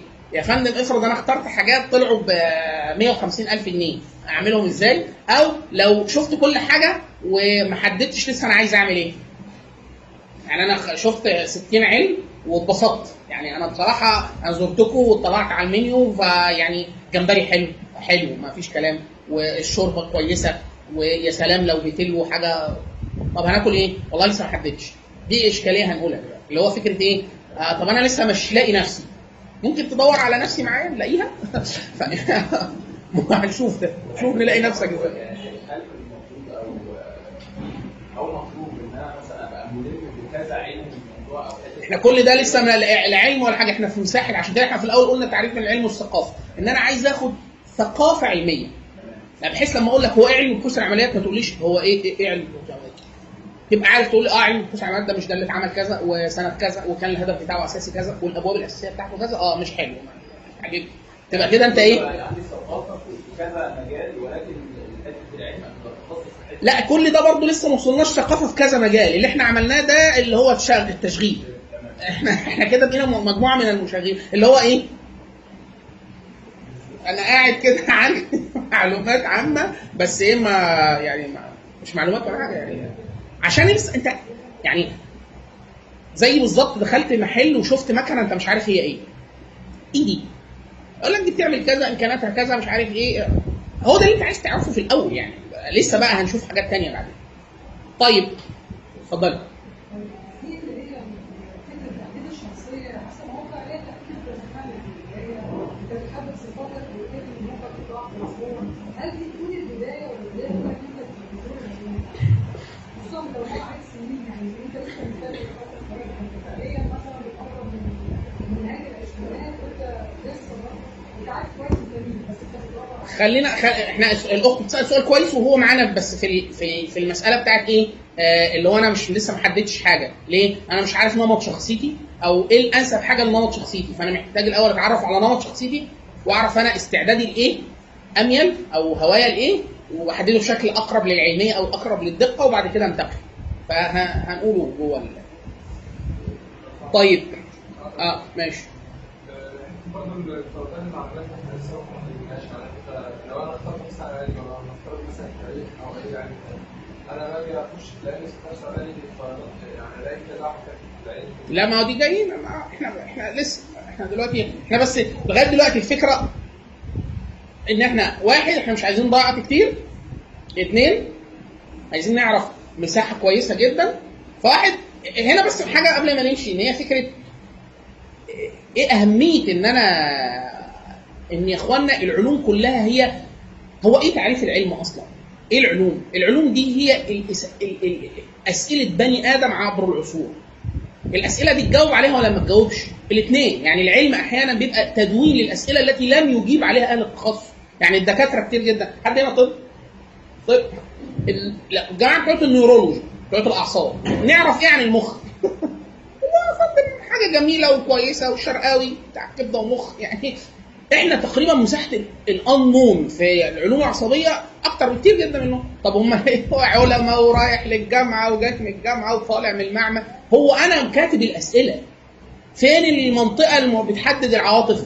فين المنطقة اللي بتحدد اللغة؟ فين المساحة اللي لو تضر- تضررت؟ يعني مثلا بتوع النيورولوجي. عارفين كم مهول جدا من الأمراض. من الامراض تقول له بيحصل ليه يا دكتور؟ يقول لك إحنا ليه عفريت أنا؟ ما أعرفش أنا طبعا. يعني أنت بتسألني ليه أنا ما أعرفش زي إيه؟ يعني مثلا في أمراض بتيجي للواحد في الكلام يفقد القدرة على الكلام. خلاص؟ بس بي بيسمع وبيفهم. في واحد بيدرك بيف- بيفقد بيفقد القدرة بتاعته على القلش. ما يقدرش يعمل ما يقدرش يقول نكتة. بس يفهم الكلام وينتج كلام جاد جدا. يعني أنا أصحى الصبح أفقد قدرتي على القلش. آه، يعني على المزاح أو مش ممكن. أنا عايز أقول نكتة عايز أقول مفارقة ما أقدرش. بس بيتكلم صح وكل حاجة مظبوطة وممكن يدي محاضرات ويؤلف في العلم. آه. طب هو إزاي؟ هي القدرة دي فين في المخ؟ ما نعرفش في واحد بيدرك بيفقد قدرته اللي هي قدرته البلاغية.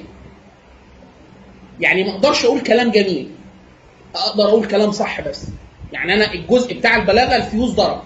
النحو بس اللي قاعد فالراجل بيقول كلام والله دي أمراض حقيقية في ال neurology؟ آه مرض واحد جاي جاي لهم عنده مشكلة إن هو آه، ال- يقول لك أنا كنت زمان أقول أقعد ساعة أقول كلام بليغ دلوقتي الكلام مبتدأ خبر فاعل مفعول كلام اللي هو صح الكلام إحنا بنقول مستوى في مستوى صحة ومستوى جمال. ما يقدرش يقول الكلام الجميل ما يقدرش يقول وهو كان عنده القدرة دي وعالية جدا فادها ده مرض فين العنصر؟ ما يعرفش ولا كل الأسئلة دي. أمال أنتوا بتعملوا إيه في العلم؟ لا إحنا بنقدم بنكتب الأسئلة بس. أنت فاهم؟ لما تكون داخل مش مذاكر وعايز تقضي نص الوقت في اللجنة فتكتب السؤال وبعد كده تكتبه تاني خط أحسن. وبعد كده تكتبه. خلاص؟ هو ده. في أحيانا في علوم كده تخش عليهم دكاترة وبلاطي وشغل ومعامل وجامعات. أنتوا بتكتبوا إيه؟ والله إحنا بنكتب كل الأسئلة اللي مش عارفينها. يا سيدنا إيه كده؟ إحنا هو العلم كده. أنا محتاج إيه؟ أعرف فين الأسئلة؟ الأسئلة اللي. يعني أنا مثلا طول عمري أنا بقرأ الطوابير. بقرأ الطوابير. حاجة نفسية. أنا عندي فوبيا الط- الطوابير. أول ما بشوف طابور بتنفس. بعد كده اكتشفت إن أنا ما بحبش كل مش مش بكره كل الطوابير. لا بكره الطوابير التي لا ملهاش أي انضباط. لو طابور مظبوط وفيه تزمين كده والناس ماشية مظبوطة ممكن اقف الطابور عادي وما أتضايقش وكده. وعندي حب لتظبيط الطوابير غير المنتظمه طب إحنا لو عايزين آه، نعمل آه، آه، حاجة فيها طوابير بس ما تضايقنيش. حل له المشكلة يعني عايزين نعمل طابور يمشي بنظام. أقدر أقول لك أنا هقف في الطابور كام؟ فتقول لي يا فندم من 30 ثانية ل 45 ثانية. وحاجة عشوائية. جامعة. مستشفى. تقدر تعمل ده؟ إيه العلم اللي بيعمل ده؟ هو ده السؤال. أنا عايز أعرف إيه الأسئلة اللي بيجاوب على أنا ما أعرفش إيه ال- الإجابات. أنا عايز أعرف فين العلم اللي بيجاوب على السؤال ده. زي بالظبط السؤال ده الأمراض اللي أنا قلتها دي.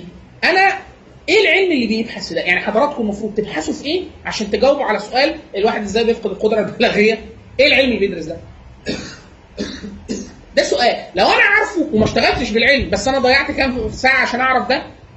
هم ساعتين يا فندم ما حصلش حاجة. يعني كل علم عرفت معلومه كده أنا أبقى عارف إن في neuro- neurology أو علم الأعصاب أو neuroscience كده على بعضها وبعد كده في وال neuro ومعاه ال linguistics يبقى حاجة الاثنين مع بعض والحاجات المتعلقة بالحوسبة يبقى neuro computation linguistics مثلا اللغويات العصبية الحاسوبية. ده اللي بيدرسوه. دي مساحة بينية ما بين ثلاث علوم. دي الحتة اللي أنا لو حبيت أقرأ في ده أروح أجيبها. أنا اعرف حاجة في الموضوع لا ما أعرفش بس أنا اعرف هي فين. لو أنا عايز اظبط الطابور أروح ادرس إيه؟ بحوث عمليات. ادرس إيه بحوث عمليات؟ نظريه الطوابير. اللي أنا بقوله ده اسمها queue theory خلاص؟ queue theory دي بتدرس إيه؟ كيفية ضبط الطوابير. بس هي دي النظرية. جوه ده branch كامل يعني ممكن تلاقي كتاب كامل في نظريه الطوابير. خلاص؟ لو انت قريت كتاب مب- مبدئي في بحوث عمليات هتلاقي إيه؟ فصل. إيه اهم كتاب مكتوب في بحوث عمليات؟ هو ده اللي إحنا نقصده إن أنا أقول لك إيه بحوث عمليات تقول لي آه العلم اللي. أنت قريت كام ورقة فيه؟ هم ست ورقات يعني طب إيه أهم كتاب؟ كتاب دكتور حمدي. حمدي طه ده مصري. الكتاب ده بيدرس في كل الجامعات العالمية هو كتاب باللغة الإنجليزية بالأساس. آه؟ أهم كتاب في بحوث العمليات ده مدخل لبحوث العمليات الكتاب كتاب واحد ومترجم للعربية. أروح أقرأ فصل الطوابير في الكتاب كده عرفت خدت فكرة وأشتري إيه؟ بكرة. خلاص كده. فاحنا محتاج الفرشه دي بس عشان أعرف إيه العلوم إيه علاقتها ببعض بحيث وأنا بنتقل من علم لعلم لأن من أخص خصائص الفيضان المعلوماتي إن ولا علم عنده قدرة انه يجاوب على المشاكل اللي بتطرأ لنا كل يوم. فأنت محتاج تربط العلوم ببعضها. فأنت محتاج تعرف فين المساحة في العلم ده اللي تشبكها مع العلم الثاني ده محتاج بقى إيه؟ اطلاع كده إيه؟ أفقي على العلوم. لو حد حابب قبل ما نتجاوز النقطة دي حد حابب يقرأ حاجة دقيقة جدا في ده آه كتاب اسمه الثقافات الثلاثة. الكتاب ده أنا دايما باص بيه كتاب غاية في الأهمية. اسمه الثقافات الثلاثة. العلوم الإنسانية والعلوم الطبيعية والعلوم الاجتماعية. طبعة عالم معرفة الكويت كتاب غاية في الأهمية. إيه اللي الواحد هيستفاده لما يعرف حاجة عن اللسانيات وحاجة عن البيولوجي وحاجة عن الفيزياء وحاجة خلاص؟ وهي أنا مش هقعد أدرس كل حاجة. الناس بتتصور إن أنا إيه؟ أنا عايز أبني يعني إيه؟ هعمل حاجة أفقية كده. بعد كده هعمل حاجة أفقية كده. بعد كده حاجة أفقية كمان. بعد كده أروح مطلع عمدان بقى. حاجة بقى هبقى إيه؟ متخصص فيها. طيب؟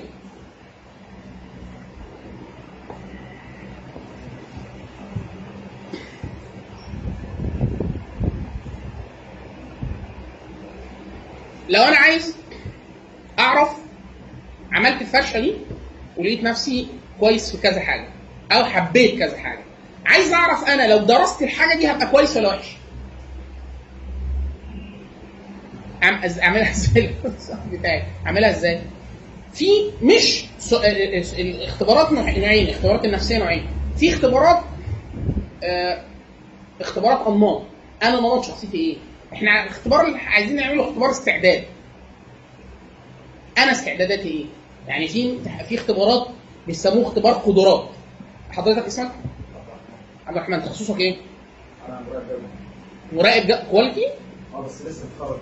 حلو قوي. أنا أجيبه عايز أشغله. أعمل إيه؟ امتحنه امتحان قدرات. عايز أعرف هو يقدر يعمل إيه. اللي هو بيسموها إيه؟ قيمة كل امرئ ما يحسن اختبار قدرات يساوي قيمة كل امرئ ما يحسن أنت تعرف تعمل إيه؟ خلاص؟ طيب انت داخل انت خريج كلية إيه؟ عملية جامعة عمالية. قسم. جامعة عمالية قسم رقابه جوده هو داخل القسم. أنا جاي لي ناس كتير. أنا مش عرفني الراجل ده هيعرف يفكر بالطريقة اللي أنا عايزها بتاع مراقب الجودة صح ولا لأ. لأن مراقب الجودة ده إيه؟ ده راجل المفروض يبقى يعني راجل بيشك في كل حاجة. راجل عايز الحس النقدي والشكي والبتاع اللي هو أحيانا بيسموه مرض المهندسين. اللي هو بيسموه إيه؟ الورست كيس المهندس دايما بيبقى هيجن مراته وإخواته وبتاع ليه؟ هو دايما يقول لك إيه؟ الكوباية دي محطوطة ليه هنا؟ حد شربها حط شيلوها من على الحرف ليه؟ افرض واحد جه جنبها خبطها ما حصلش كده هو المهندسين ده أحيانا لما بيتنقل سنة ده طبيعة المهندسين سنة بيبقى فوبيا بيتعالج منه المهندسين ومرض مرتبط بالمهندسين اللي هو الورست كيس يقول لك طب افرض وأنت ماشي وطلع عجلة ضربت أنت ليه بت... هو ده مش تشاؤم هو المهندس بيحسب على إيه؟ على ال worst case أسوأ ناس في ده مين؟ متركب كده بتوع المدني المدني ده بيعمل حاجة لو ال worst case اللي أسوأ حالة لو لو حصلنا ابنه هيقع فيقول لك زود اعمل ال safe. ال safe. factor of safety أو ال- عالي جدا واعمل مش عارف إيه واحسب حل ولو أنت بتعمل كده ليه؟ افرض ليه افرض هو متركب كده لو ما فكرش بالطريقة دي فانا عايز اختبره قبل ما يخش القسم اختبره في إيه؟ هو لسه لسه ما درست مراقبه جوده ادرسه إيه؟ السؤال بتاعي اعمل له اختبار إيه؟ استعداد اختبار الاستعداد هو عنده الملكات دي ولا لا؟ لأن إيه؟ في واحد يقول لك إحنا عايزين واحد آه آه مثلا نوقفه م- آه هيلعب مثلا مدافع في الكورة كرة القدم وعايزين واحد ندربه مهاجم ده غير ده أعمل إيه؟ أعمل لهم اختبار استعداد بتوع التربية الرياضيه حد هنا تربيه رياضيه؟ حد. بتوع التربية الرياضيه أنا جاي لي مجموعة ناس. العبه جمباز ولا كورة ولا كاراتيه ولا غطس ولا أعمل له إيه ده؟ والعيال لسه صغيرة. ففي حاجة في جزء علم كامل اسمه علم آه، أظن آه، آه، إيه؟ قياس آه، قدرات ومق- آه، قدرات ومقاييس أو حاجة زي كده. يشو- بيشوفوا أبعاد جسمه. أبعاد جسمه. يقول لك الأبعاد دي ما تناسبش لعيب آه، جمباز. دي واحد مثلا آه، جاي أنا خلاص إحنا عايزين نطلع بطل. بطل في إيه؟ في رفع الأثقال. يجوا يعملوا له اختبارات يشوفوا كوعه شكله إيه؟ وبتاع يقول لك لا ده ما- يقدرش يلعب آه، رفع أثقال. ما أنا لسه ما لعبتش مش عرفك افرض جربت وطلعت آه، بعرف. يعني يقول لك مش هينفع. ليه؟ عايز حاجة معينة يكون كوعه بيلف لورا سنة. عشان اللعبة دي في الآخر هيبقى شكلها كده.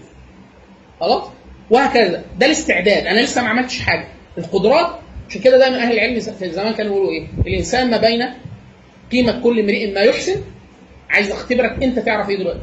عايز أشوفك أنت بعدين هيبقى قيمتك إيه؟ قيمة كل امرئ ما يطلب. أنت هتبقى إيه؟ أنت عايز تعمل إيه؟ خلاص كده؟ طيب. آه، عارفة؟ طيب حابة الاختبار على طول ولا حابة تقري عن الاختبار؟ عارفة مكتبة الأنجلو؟ عارفة إبراهيم باشا؟ إبراهيم باشا. مشاور بصباعه على شارع. الشارع ده. آه إبراهيم باشا. فابراهيم باشا مشاور على الصابع آه بصباعه على شارع. الشارع ده تمشي فيه أول شمال مكتبة الأنجلو. تخشي تقولي له هات قائمة ال- الاختبارات النفسية. هيطلع لك قائمة فيها 300 أو 400 اختبار. طبعا انت هيفيدك جدا لأن هتلاقي اختبارات لذيذة في حاجات ثانية آه هتلاقي ثلاث أو أربع اختبارات. آه، اختبارات استعداد استعداد. بس اسألي استعداد آه، أنهي عمر وأنهي يعني في كذا نوع وبيبقى مكتوب توصيف الاختبار. الحاجة اللي تشكي فيها إن يعني خلاص دول استعداد وده استعداد. قولي له هات الاختبار. هات. فيجيبوا لك شنطة بلاستيك كده افتحي واقري دليل الاختبار. ده بيختبر استعدادك إيه؟ شغل ولا إدارة ولا بتاع لغاية ما تلاقي إيه؟ حاجة استعدادات مثلا استعداد إيه؟ رياضة. آه، تفكير رياضي ولا استعدادات إيه؟ يعني في استعدادات لكذا حاجة. بس. تمام كده؟ لا هتلاقي اختبارات قدرات لوحدها واختبارات استعداد لوحدها. اختبارات القدرات يا أخوانا إحنا يعني بنمتحن حاجات نعرف حاجات زي كده بس ما بنبقاش عارفين إن يعني مثلا اختبارات الكفاءة اللغوية كلها اختبارات قدرات اختبار الكفاءة اللغوية اللي هو زي ال TOEFL وال IELTS وال ده بي إيه؟ أنت تعرف إيه في اللغة؟ آه؟ في واحد آه، عايزين نعمل له اختبار استعداد لتعلم لغات أجنبية. فده عايزين نقيس فيه إيه؟ الذكاء الكلامي وقدرته على ده حاجة لسه ما اكتسبهاش. إحنا عايزين نعرف هيكتسبها بسهولة ولا لأ ولا نختار واحد غيره. عشان كده في كتير جدا كليات بتعمل اختبارات إيه؟ على الطلبة قبل ما يدخل الكلية. طب أنت بتسالني في إيه؟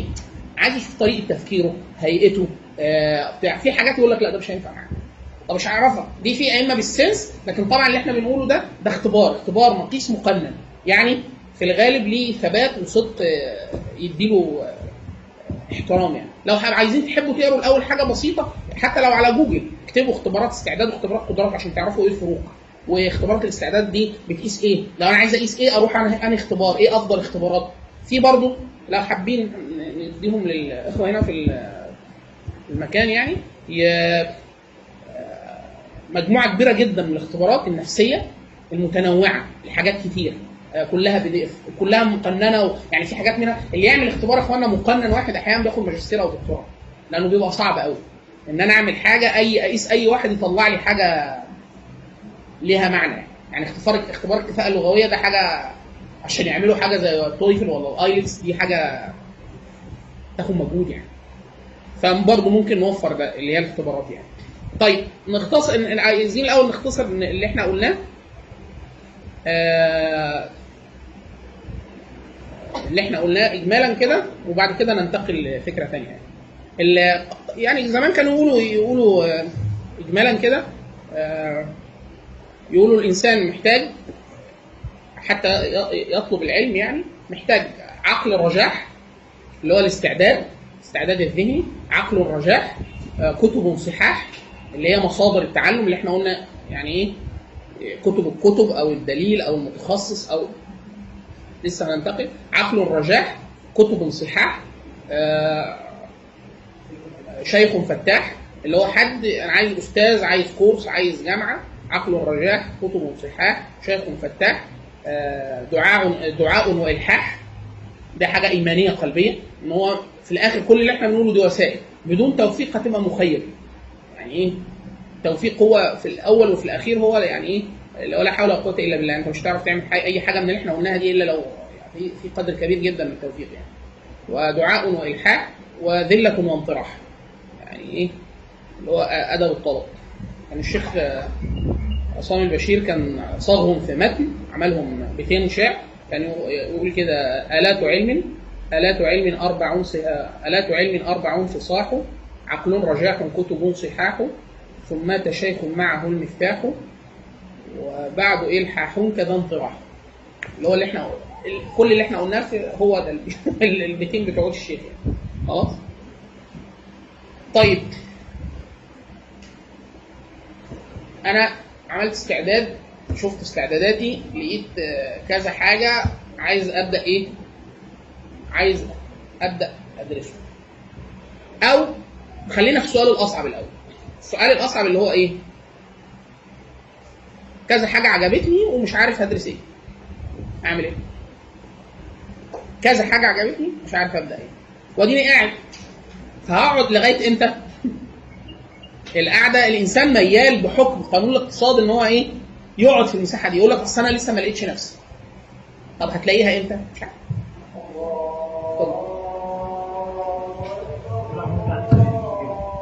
إيه؟ ماشي.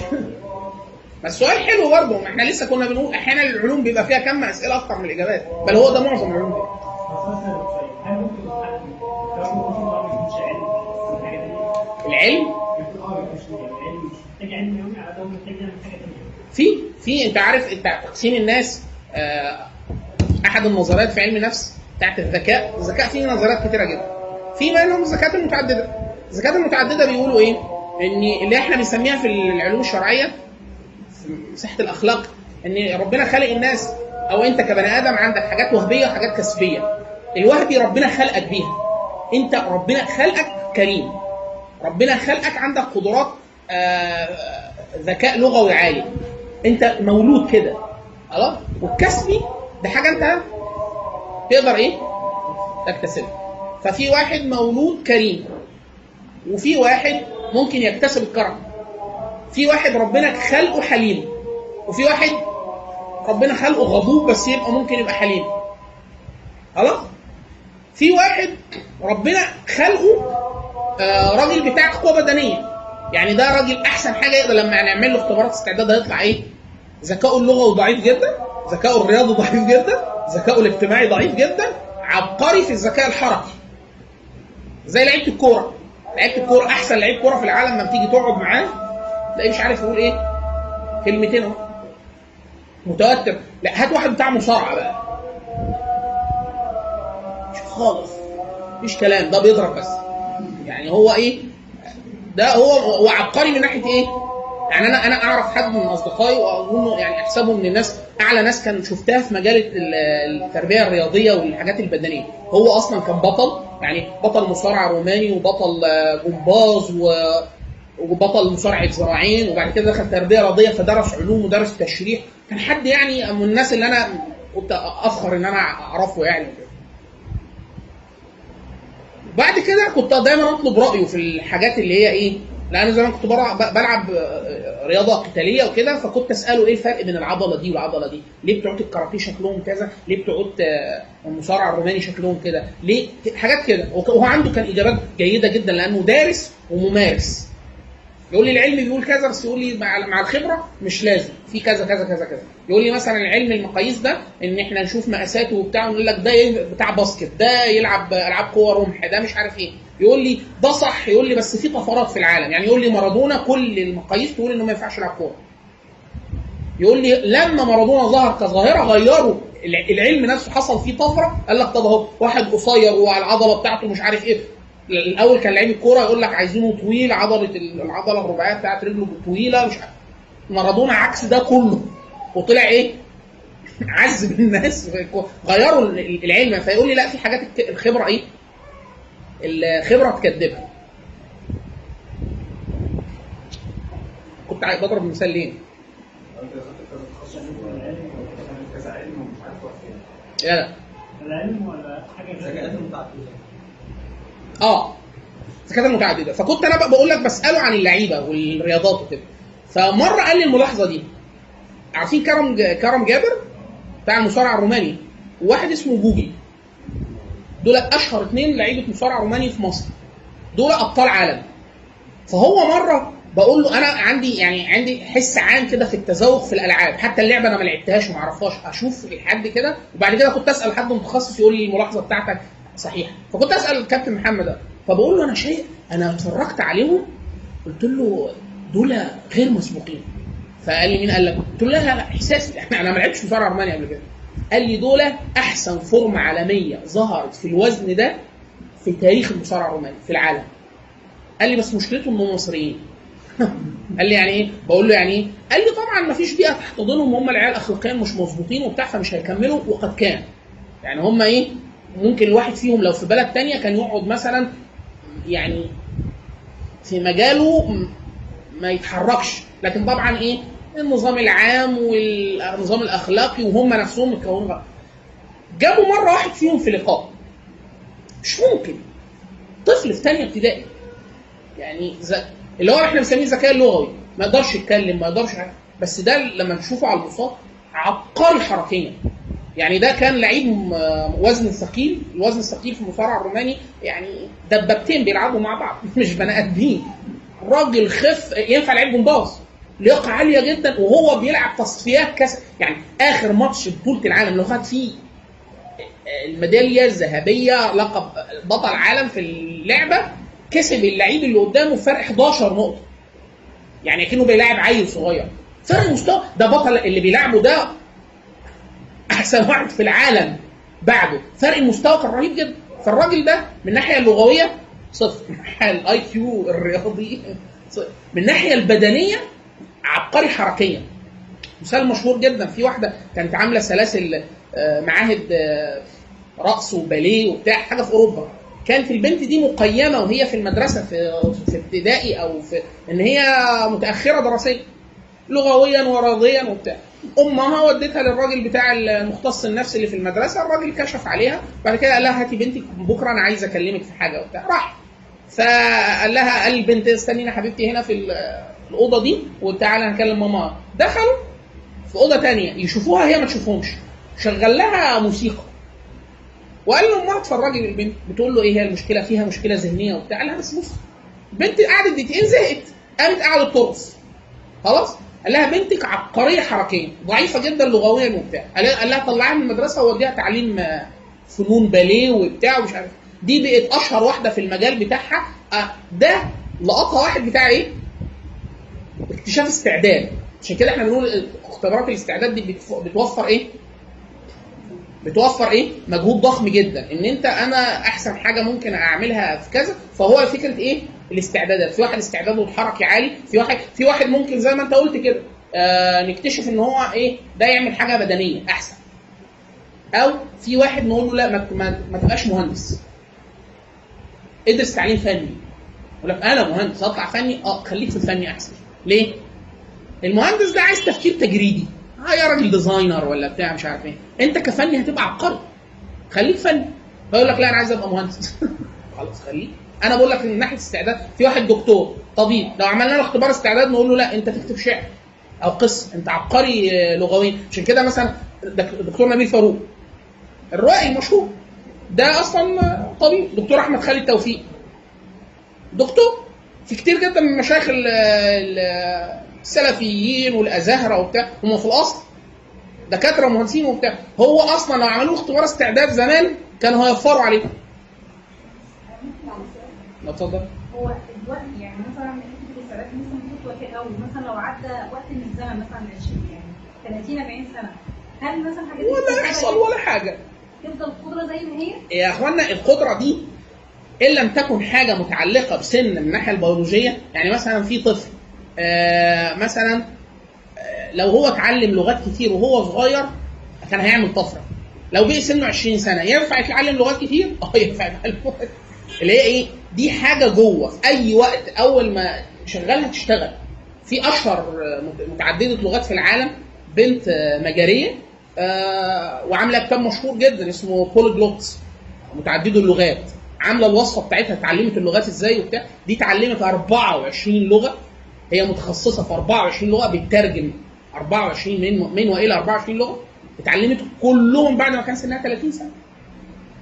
بل الإمام البخاري بوى في الصحيح إنه بمعنى أن جل أصحاب النبي صلى الله عليه وسلم أسلموا كبارا. يعني أبو بكر الصديق صار أبو بكر الصديق وهو عاش في الجاهلية أكثر من الإسلام. هو أسلم عنده 38 سنة وتوفي وعنده 63 سنة. معظم وقته في الكفر يعني مش في, مش في الجاهلية مش في الإسلام. عمر بن الخطاب أسلم عنده 26 سنة مثلا ولا تقريبا حاجة 20 سنة. الصحابة اللي أسلموا صغار آه، سيدنا علي مثلا 10 سنين ولا حاجة. لكن واحد زي أبو بكر الصديق ولا عمر بن الخطاب ولا سيدنا عبد الرحمن بن عوف ولا بتاع كلهم أسلموا إيه؟ وهم كبار فهو ده جزء من من حاجات في العلم إن هو العلم ملوش ملوش إيه؟ ملوش وقت. يعني في في ناس آه، هو متخصص كبير جدا في المجال يكون ده المجال آه، بدأ يبقى فيه متخصص بعد ما خلص تخصصه الأول بمراحل. يعني آه، في أمثلة كتير جدا زي ده. يعني إيه؟ ده مش ده, ده في في مصنفات معمولة أصلا في ال- العلماء الذين طلبوا العلم وهم كبار. مثلا ابن حزم يقال في ده. ابن حزم آه، طلب العلم وهو كبير. ال- العلامة خالد الأزهري. لا، خالد الأزهري. خالد الأزهري صاحب الشروح اللغوية. خالد الأزهري ده مش سايب حاجة ما عملهاش. خالد الأزهري ده كان سراج. بيولع آه، قناديل في المال جامع الازهر مرة كب زيت أو حاجة على طالب علم. فالطالب شتمه وقال له يعني ده أنت يعني عيره بالمهنة بتاعته وهو حاجة. فترك المهنة وطلب العلم. وصار حاجة عظيمة جدا يعني. ففي ناس كتير جدا طلبوا العلم وهم كبار. فالسن مالوش لو هو موهوب. أنا ليا واحد صديقي كان معانا في هندسة وإحنا في رابع سنة في الكلية. آه كنت أشوفه من بعيد كده في الكلية معروف ومشهور جدا اسمه قناوي. والأيام لفت لفت وقابلته تاني هنا في القاهرة يعني. فده مشهور. عنده رسام دولي عالمي لوحه لفت العالم كله اتعرضت في 12 دولة أوروبية وح... أنا كنت كان عندي يعني كنت برسم لغاية فترة طويلة جدا وأنا في الجامعة فعندي تذوق للرسم. فالولد ما شاء الله مبدع مبدع. وبيعمل نحت وبيرسم حاجات طبيعية وبيرسم حاجات تجريدية. عالي جدا وبيرسم كل حاجة؟ فحم وجواش وزيت و... فاتعرفت عليه في سفرية يعني فبقول له أنت ناوي اتعلمت الرسم إيه، إمتى مين رعاك وبتاع. قال لي أنا ما اكتشفتش إن أنا بعرف أرسم آه، و- ورسمت أول لوحات ليا غير وأنا في إعدادي هندسة. يعني هو قاعد لغاية إعدادي هندسة ما بيعملش أي حاجة ولا ليه علاقة بالرسم. إمتى اكتشف إن هو بيعرف يرسم؟ نشاط ما آه، انضم ليه بتاع. قالوا له ده أنت موهوب جدا. كمل في السكة. البنت اللي هي اللي بقول لك عليها بتاعت الباليه دي دي بقت آه، يعني حاجة عظيمة جدا في المجال بتاعها بغض النظر عن ده حكمه إيه في الإسلام. أنا بتكلم على ال- الأمور كما هي. هي ذكائها الحركي عظيم جدا فطلعت كده. خلاص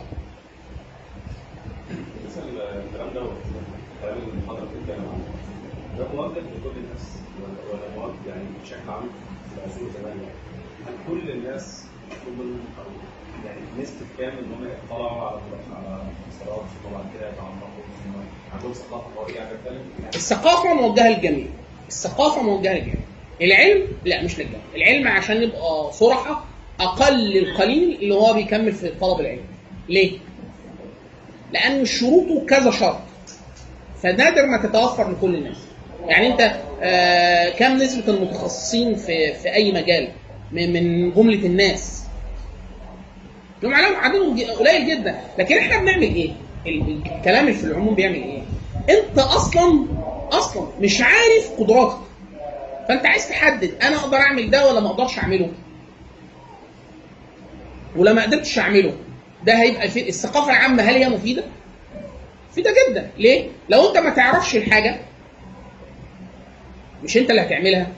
ممكن تدل غيرك رب مبلغ أو عن سامع أو ودي الأهم على الإطلاق. ان انت تنشئ ده. يعني معظم الأئمة الكبار أبهاتهم مش علماء. يعني الامام البخاري إيه فضيلة أبوه؟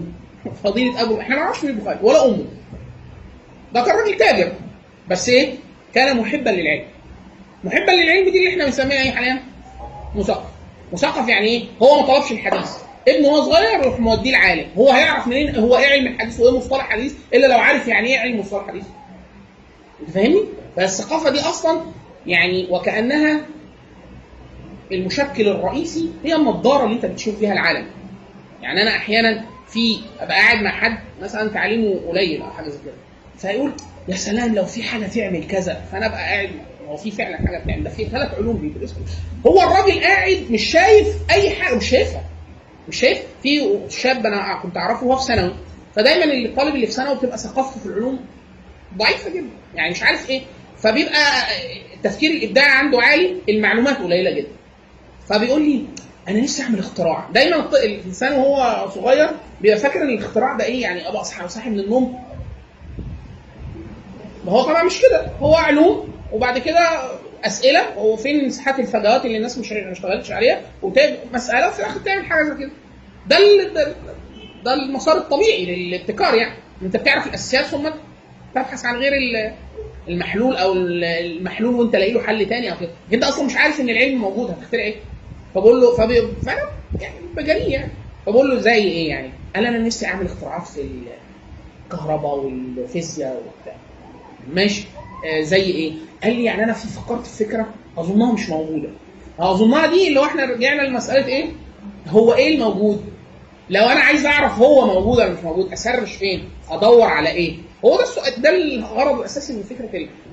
فبقول له زي إيه؟ قال لي تخيل إحنا هنا في الأوضة لو إحنا عايزين نشحن موبايلاتنا كهرباء نشحنها إزاي؟ فهنحط الفيش تخيل لو نعمل حاجة تشحن الحاجات wireless ف... فهو بيبص على وشي يعني أنا فقلت له طب ما هي معمولة قال لي هي إيه اللي معمولة؟ قلت له الشحن ال wireless قال لي كهرباء كهرباء مش شحن قلت له آه موجود بس هو مشكلتها إن هي حتى الآن نطاق ضيق يعني إحنا هنا بس نشحن هنا بس لو طلعت بره الأوضة آه، طب هم حاليا بيعملوا إيه؟ بيطوروا قال يعني موجودة يا خسارة اللي هو هو أنت فاهم؟ فأنت الأساسيات الأساسيات علم الفيزياء ده فيه إيه؟ أقسامه الأساسية إيه؟ الطب أقسامه الأساسية إيه؟ وهكذا عشان أنا بعد كده ممكن يعني أنا قابلت شاب سنه لما قابلته يعني كان 14 سنة. كنا. عارفين TED TED TEDx؟ آه TEDx بيجي عندنا ناس حد عمل فكرة كويسة عنده مهارة مش عارف إيه عنده مشروع. فكانوا عملوا نسخة نسخ محلية. TED Cairo TED AUC TED. فعملوا TED في الصعيد في المنيا. ففي حد من الشباب اللي كانوا قايمين على الموضوع قالوا عايزين نشوف حد من الفرق الثقافية في القاهرة. فكنا عاملين إحنا فريق معرفة هنا في القاهرة. فرحت أنا وحد من الشباب احمد ابو خليل رحنا إيه فكان لي أنا كل- كلمة تلت ساعة و25 دقيقة بس. ففي ناس جاية اللي عامل مشروع اللي مش عارف إيه وناس اعمارهم كلها متقاربة يعني ثلاثينات أواخر عشرينات. ده سنه كام؟ 14 سنة. طب إيه اللي هتقوله للعالم؟ يعني إيه إيه خبرتك اللي أنت جاي تقولها 14 سنة؟ في قبله ولد 17 سنة. كان كان بيكتب روايات ونشر حاجة وطبع له حاجة وبتاع. فبالنسبة لسنه حاجة كويس طب 14 بقى؟ مفيش. هتقول لي أنت كنت بتعمل إيه في أولى إعدادي وخمسة ابتدائي؟ ما حصلش. الولد إيه؟ طلع إيه؟ شغال مبرمج في شركة برمجيات كبيرة كسبان أكبر. المسابقة اللي عملتها مكتب رئاسة الوزراء ساعتها مين يعمل software للانتخابات الإلكترونية لمجلس الشعب والشورى ال software اللي نجح ال software بتاعه هو. وخد الجايزة وتعين في شركة ضخمة جدا وبتاع. وهو عنده 14 سنة. أنا رحت قلت أتعرف عليه. فرحت أنا مستني الناس بتسلم عليه وبتاع. هو الولد ما شاء الله آه، طبعا كان في آه، بنات في عمره كتير في ال في ففي ناس جاية تسلم عليه عايز يتصوروا معاه وبتاع. أنا مستني عايز أسلم عليه فعلا وأشوف إيه. بس أنا السؤال بتاعي بقى سؤال إيه؟ انت عملتها إزاي؟ يعني أو 14 سنة ده صغير جدا. ف اول ما شفته أنا لسه عايز اسأله أقول له أنا فلان بعمل كده. باشمهندس ايمن إزاي حضرتك. كان نفسي اقابلك من زمان طب كويس. طب تعالى نتعرف على بعض على قال لي ده أنا زميل كذا فلان كنا إحنا عاملين فريق كذا شق ففي معانا طلبة صغيرين في ثانوي في أسيوط فهو صديقه قلت له طيب تمام. انت بت... خلاص هو عارفني أنا وعارف أنا متخصص في إيه أو بعمل إيه أو كده. انت حبيبي آه، بابا علوم حاسب؟ لا. ماما علوم حاسب؟ لا. طب بابا مهندس؟ لا. ماما مهندسة؟ لا. طب إيه الحكاية؟ بابا متخصص إيه؟ قال لي بابا آداب انجليزي. ركز بقى. آداب انجليزي. طيب انت من إمتى بقيت مبرمج؟ قال لي والله أنا بابا من وأنا صغير عندنا وصلة انترنت في البيت. اللغة الانجليزيه بتاعته ممتازة اللغة العربيه بتاعته ممتازة. فبقيت بعمل إيه؟ بخش النت أشوف الحاجة اللي تعجبني أشوف الكورس واسمعه واطبق وأنا 10 سنين 11 سنه بخش في المنتديات اسال وبتاع لقيت الناس بت- بتسالني وان أنا الخبره اللي عندي خبره كويسه فبقيت اراكمها وبتاع واتعلم لغات كامله لغايه ما بقيت شبه متخصص وهو عنده 13 14 سنه خلاص أنا أنا خدت دراسات عليا علوم حاسب فانا عايز أعرف هو فعلا يعرف إيه. فقلت له طب أنت بتشتغل بإيه؟ لغات. كذا كذا. قعدت أسأله في حاجات أنا طبعا ما يعني مش coder. أنا أعرف الكود يعني جربته قبل كده بس إيه حاجة بسيطة عشان أعرف الفكرة. لكن أنا مش هشتغل coder. أي واحد داخل علوم حاسب وهو سنه كبير في الغالب ما بيبقاش coder لأن أنا خلاص كبرت على الكلام ده. حد ممكن في لياقة وسن آخر يعمل ده. فبساله لا الولد ممتاز جدا جدا. طب ده خبرته ده معناه واحد متخرج من علوم حاسب ليه أربع سنين؟ دي خبرة ده اللي قدامي. ده مخلص حاسبات ومعلومات ليه أربع سنين الولد سنه 14 سنه مين اللي عمل ده؟ حقيقة أبوه. أبوه. خد واحد تاني. كنا كان مؤتمر عاملاه الجمعيه المصرية لتعليم العلوم. رحنا بنوصل نموذج محاكي لمجمع اللغة العربية. رايحين عشان اللغة العربية وتعريب العلوم وبتاع. لقيت شاب واقف بكتب بيبيع. كتب. فأنا بحب اشتري كتب. بصيت لقيت كتب فيزياء. بالعربي. حلو. قعدت جنبه هنحكي وبتاع بقول له الكتاب في إيه؟ الفهرس بتاع. لقيت الفهرس الموضوعات ممتازة وموضوعات أحدث حاجة في الفيزياء دلوقتي. يعني آخر حاجة مكتوبة في الفيزياء كلام آه، عالي يعني. واللغة بتاعته جميل لغة الكتاب جميلة جدا. فبقول له والله بك- بكام الكتاب ده بكذا بكام كذا ده, ده لمين؟ يعني مين المؤلف؟ فقال لي أنا. قلت له أنت سنك كام؟ قال لي 17 سنة. مين أبص أنا أخدت كتاب تاني الف فيه بقى اللي مقدم له فاروق الباز فاروق الباز مقدم الكتاب وأنا يعني سعيد جدا إن أنا بقدم الكتاب ده لابني فلان الفلاني يعني قعدت بابا فيزيائي. ماما فيزيائية. ما هو لازم في حد يكون لا بابا فيزيائي. إيه الحكاية؟ أبوه اشتغل اشتغل عليه كويس قوي لغة عربية ومعاه لغات تانية. والولد كان بيدرس روسي.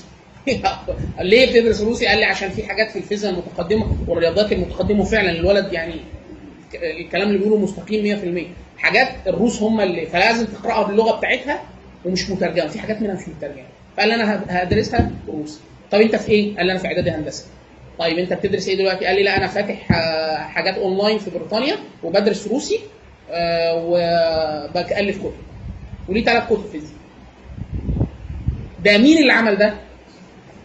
أبوه وأمه. إن هم عندهم الثقافة العامة فالثقافة اللغوية عالية الثقافة الهوية بتاعته واضحة جدا آه، معاه إنجليزي كويس جدا آه، الولد واضح جدا إن هو مثقف وقارئ. أبوه وأمه اشتغلوا عليه كويس. يعني هو من هو طفل بيتجاب له كتب وبتتقري معاه وأسئلة. أنا ما أعرفش احكي له عن اللي يعرف. ده لا يتأتى الواحد إلا صاحب ثقافة عامة. الثقافه العامة دي يعني إيه؟ إن لم تنجو تنجي غيرك رب مبلغ سامع هي دي. أنت ممكن تنقل الحاجة تشاور بس. عشان كده في ناس كان وظيفته إن هو كتبي كتبي ده إيه؟ راجل بيع كتب. طب إيه ده يعمل إيه؟ ده خرج علماء. تيجي له أنت يقول لك أنت سنك كام كذا؟ قريت كذا؟ لا سيب الكتاب ده خد ده. طب هو الراجل عالم؟ مش عالم. هو إيه؟ صاحب ثقافة واسعة جدا. فبيقدر يرتب الأشياء للناس. تمام؟ اتفضل. الفكرة يا باشمهندس دلوقتي لو واحد واحد متقدم خلاص في الدراسه مثلا ثالثه هندسة مثلا ميكاترونكس. حلو. لقى نفسه كده ثالثه هندسة ميكاترونكس. تمام. لو عايز يعمل الكلام ده كله بيواجه لا بيواجه صعوبات كبيرة جدا. هل هو آه. هيسلم اللي هو فيه يكمل يخش بقى في ميكاترونكس خلاص لاقي شغلانة والكلام ده كله؟ الطريق الثاني اللي بيبص له إن هو لأ ده لسه هي ده المفروض اللي هيعمله أعمل كارير شيفت ليه وبتاع. المجتمع أصلا هيسلم المجتمع ولا لأ؟ سيبك من المجتمع بابا وماما خليك مخ... خليك واضح. سيبك من بابا وماما. من المجتمع. المجتمع مش هيعمل لك حاجة. بابا هيعمل لك حاجة وماما هتعمل لك حاجة. فدي نقطة مهمة. الواحد دلوقتي يعني خصوصا موضوع البلد اللي إحنا فيها دلوقتي. ما تجيبش سيرة البلد بابا وماما. طيب. السؤال اللي هو أخونا بيسأله ده؟ أنا طبعا بشكل أوسع اللي إحنا كنا عايزين نتكلم فيه. اللي هو منا ما أكتشف أنا عايز أعمل إيه.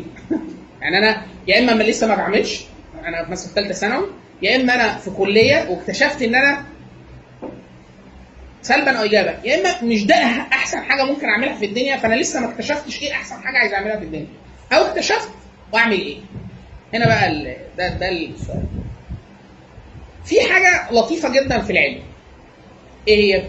ان دوائر العلوم كتيرة جدا ارسم دوائر كتير جدا كده جنب بعض. تلاقي كلهم متقاطعين مع دايرة في النص. خلاص؟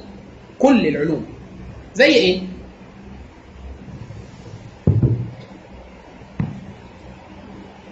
السبوره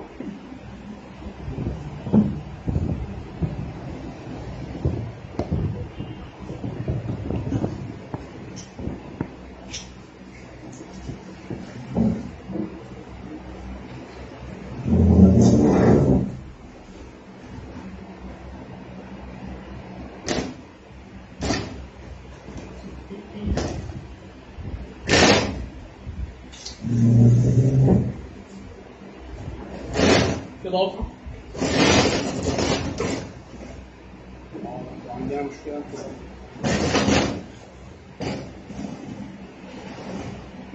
كده كويس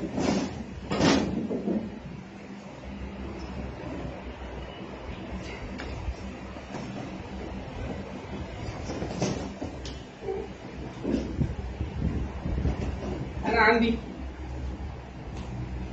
هنا دايرة كلية طب أو علوم الطب علوم الطب جنبه صيدلة إيه المشترك؟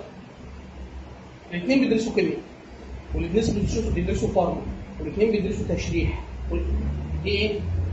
طب أنا راجل محتار أدرس طب ولا صيدلة أعمل إيه؟ هتروح كده هتروح كده لازم تدرس المشترك خلاص؟ طيب أنا محتار أخش طب ولا صيدلة ولا علوم في مساحة في النص لو أنا لسه محتار أعمل إيه؟ خليني في المساحة المشتركة لغاية إيه؟ لغاية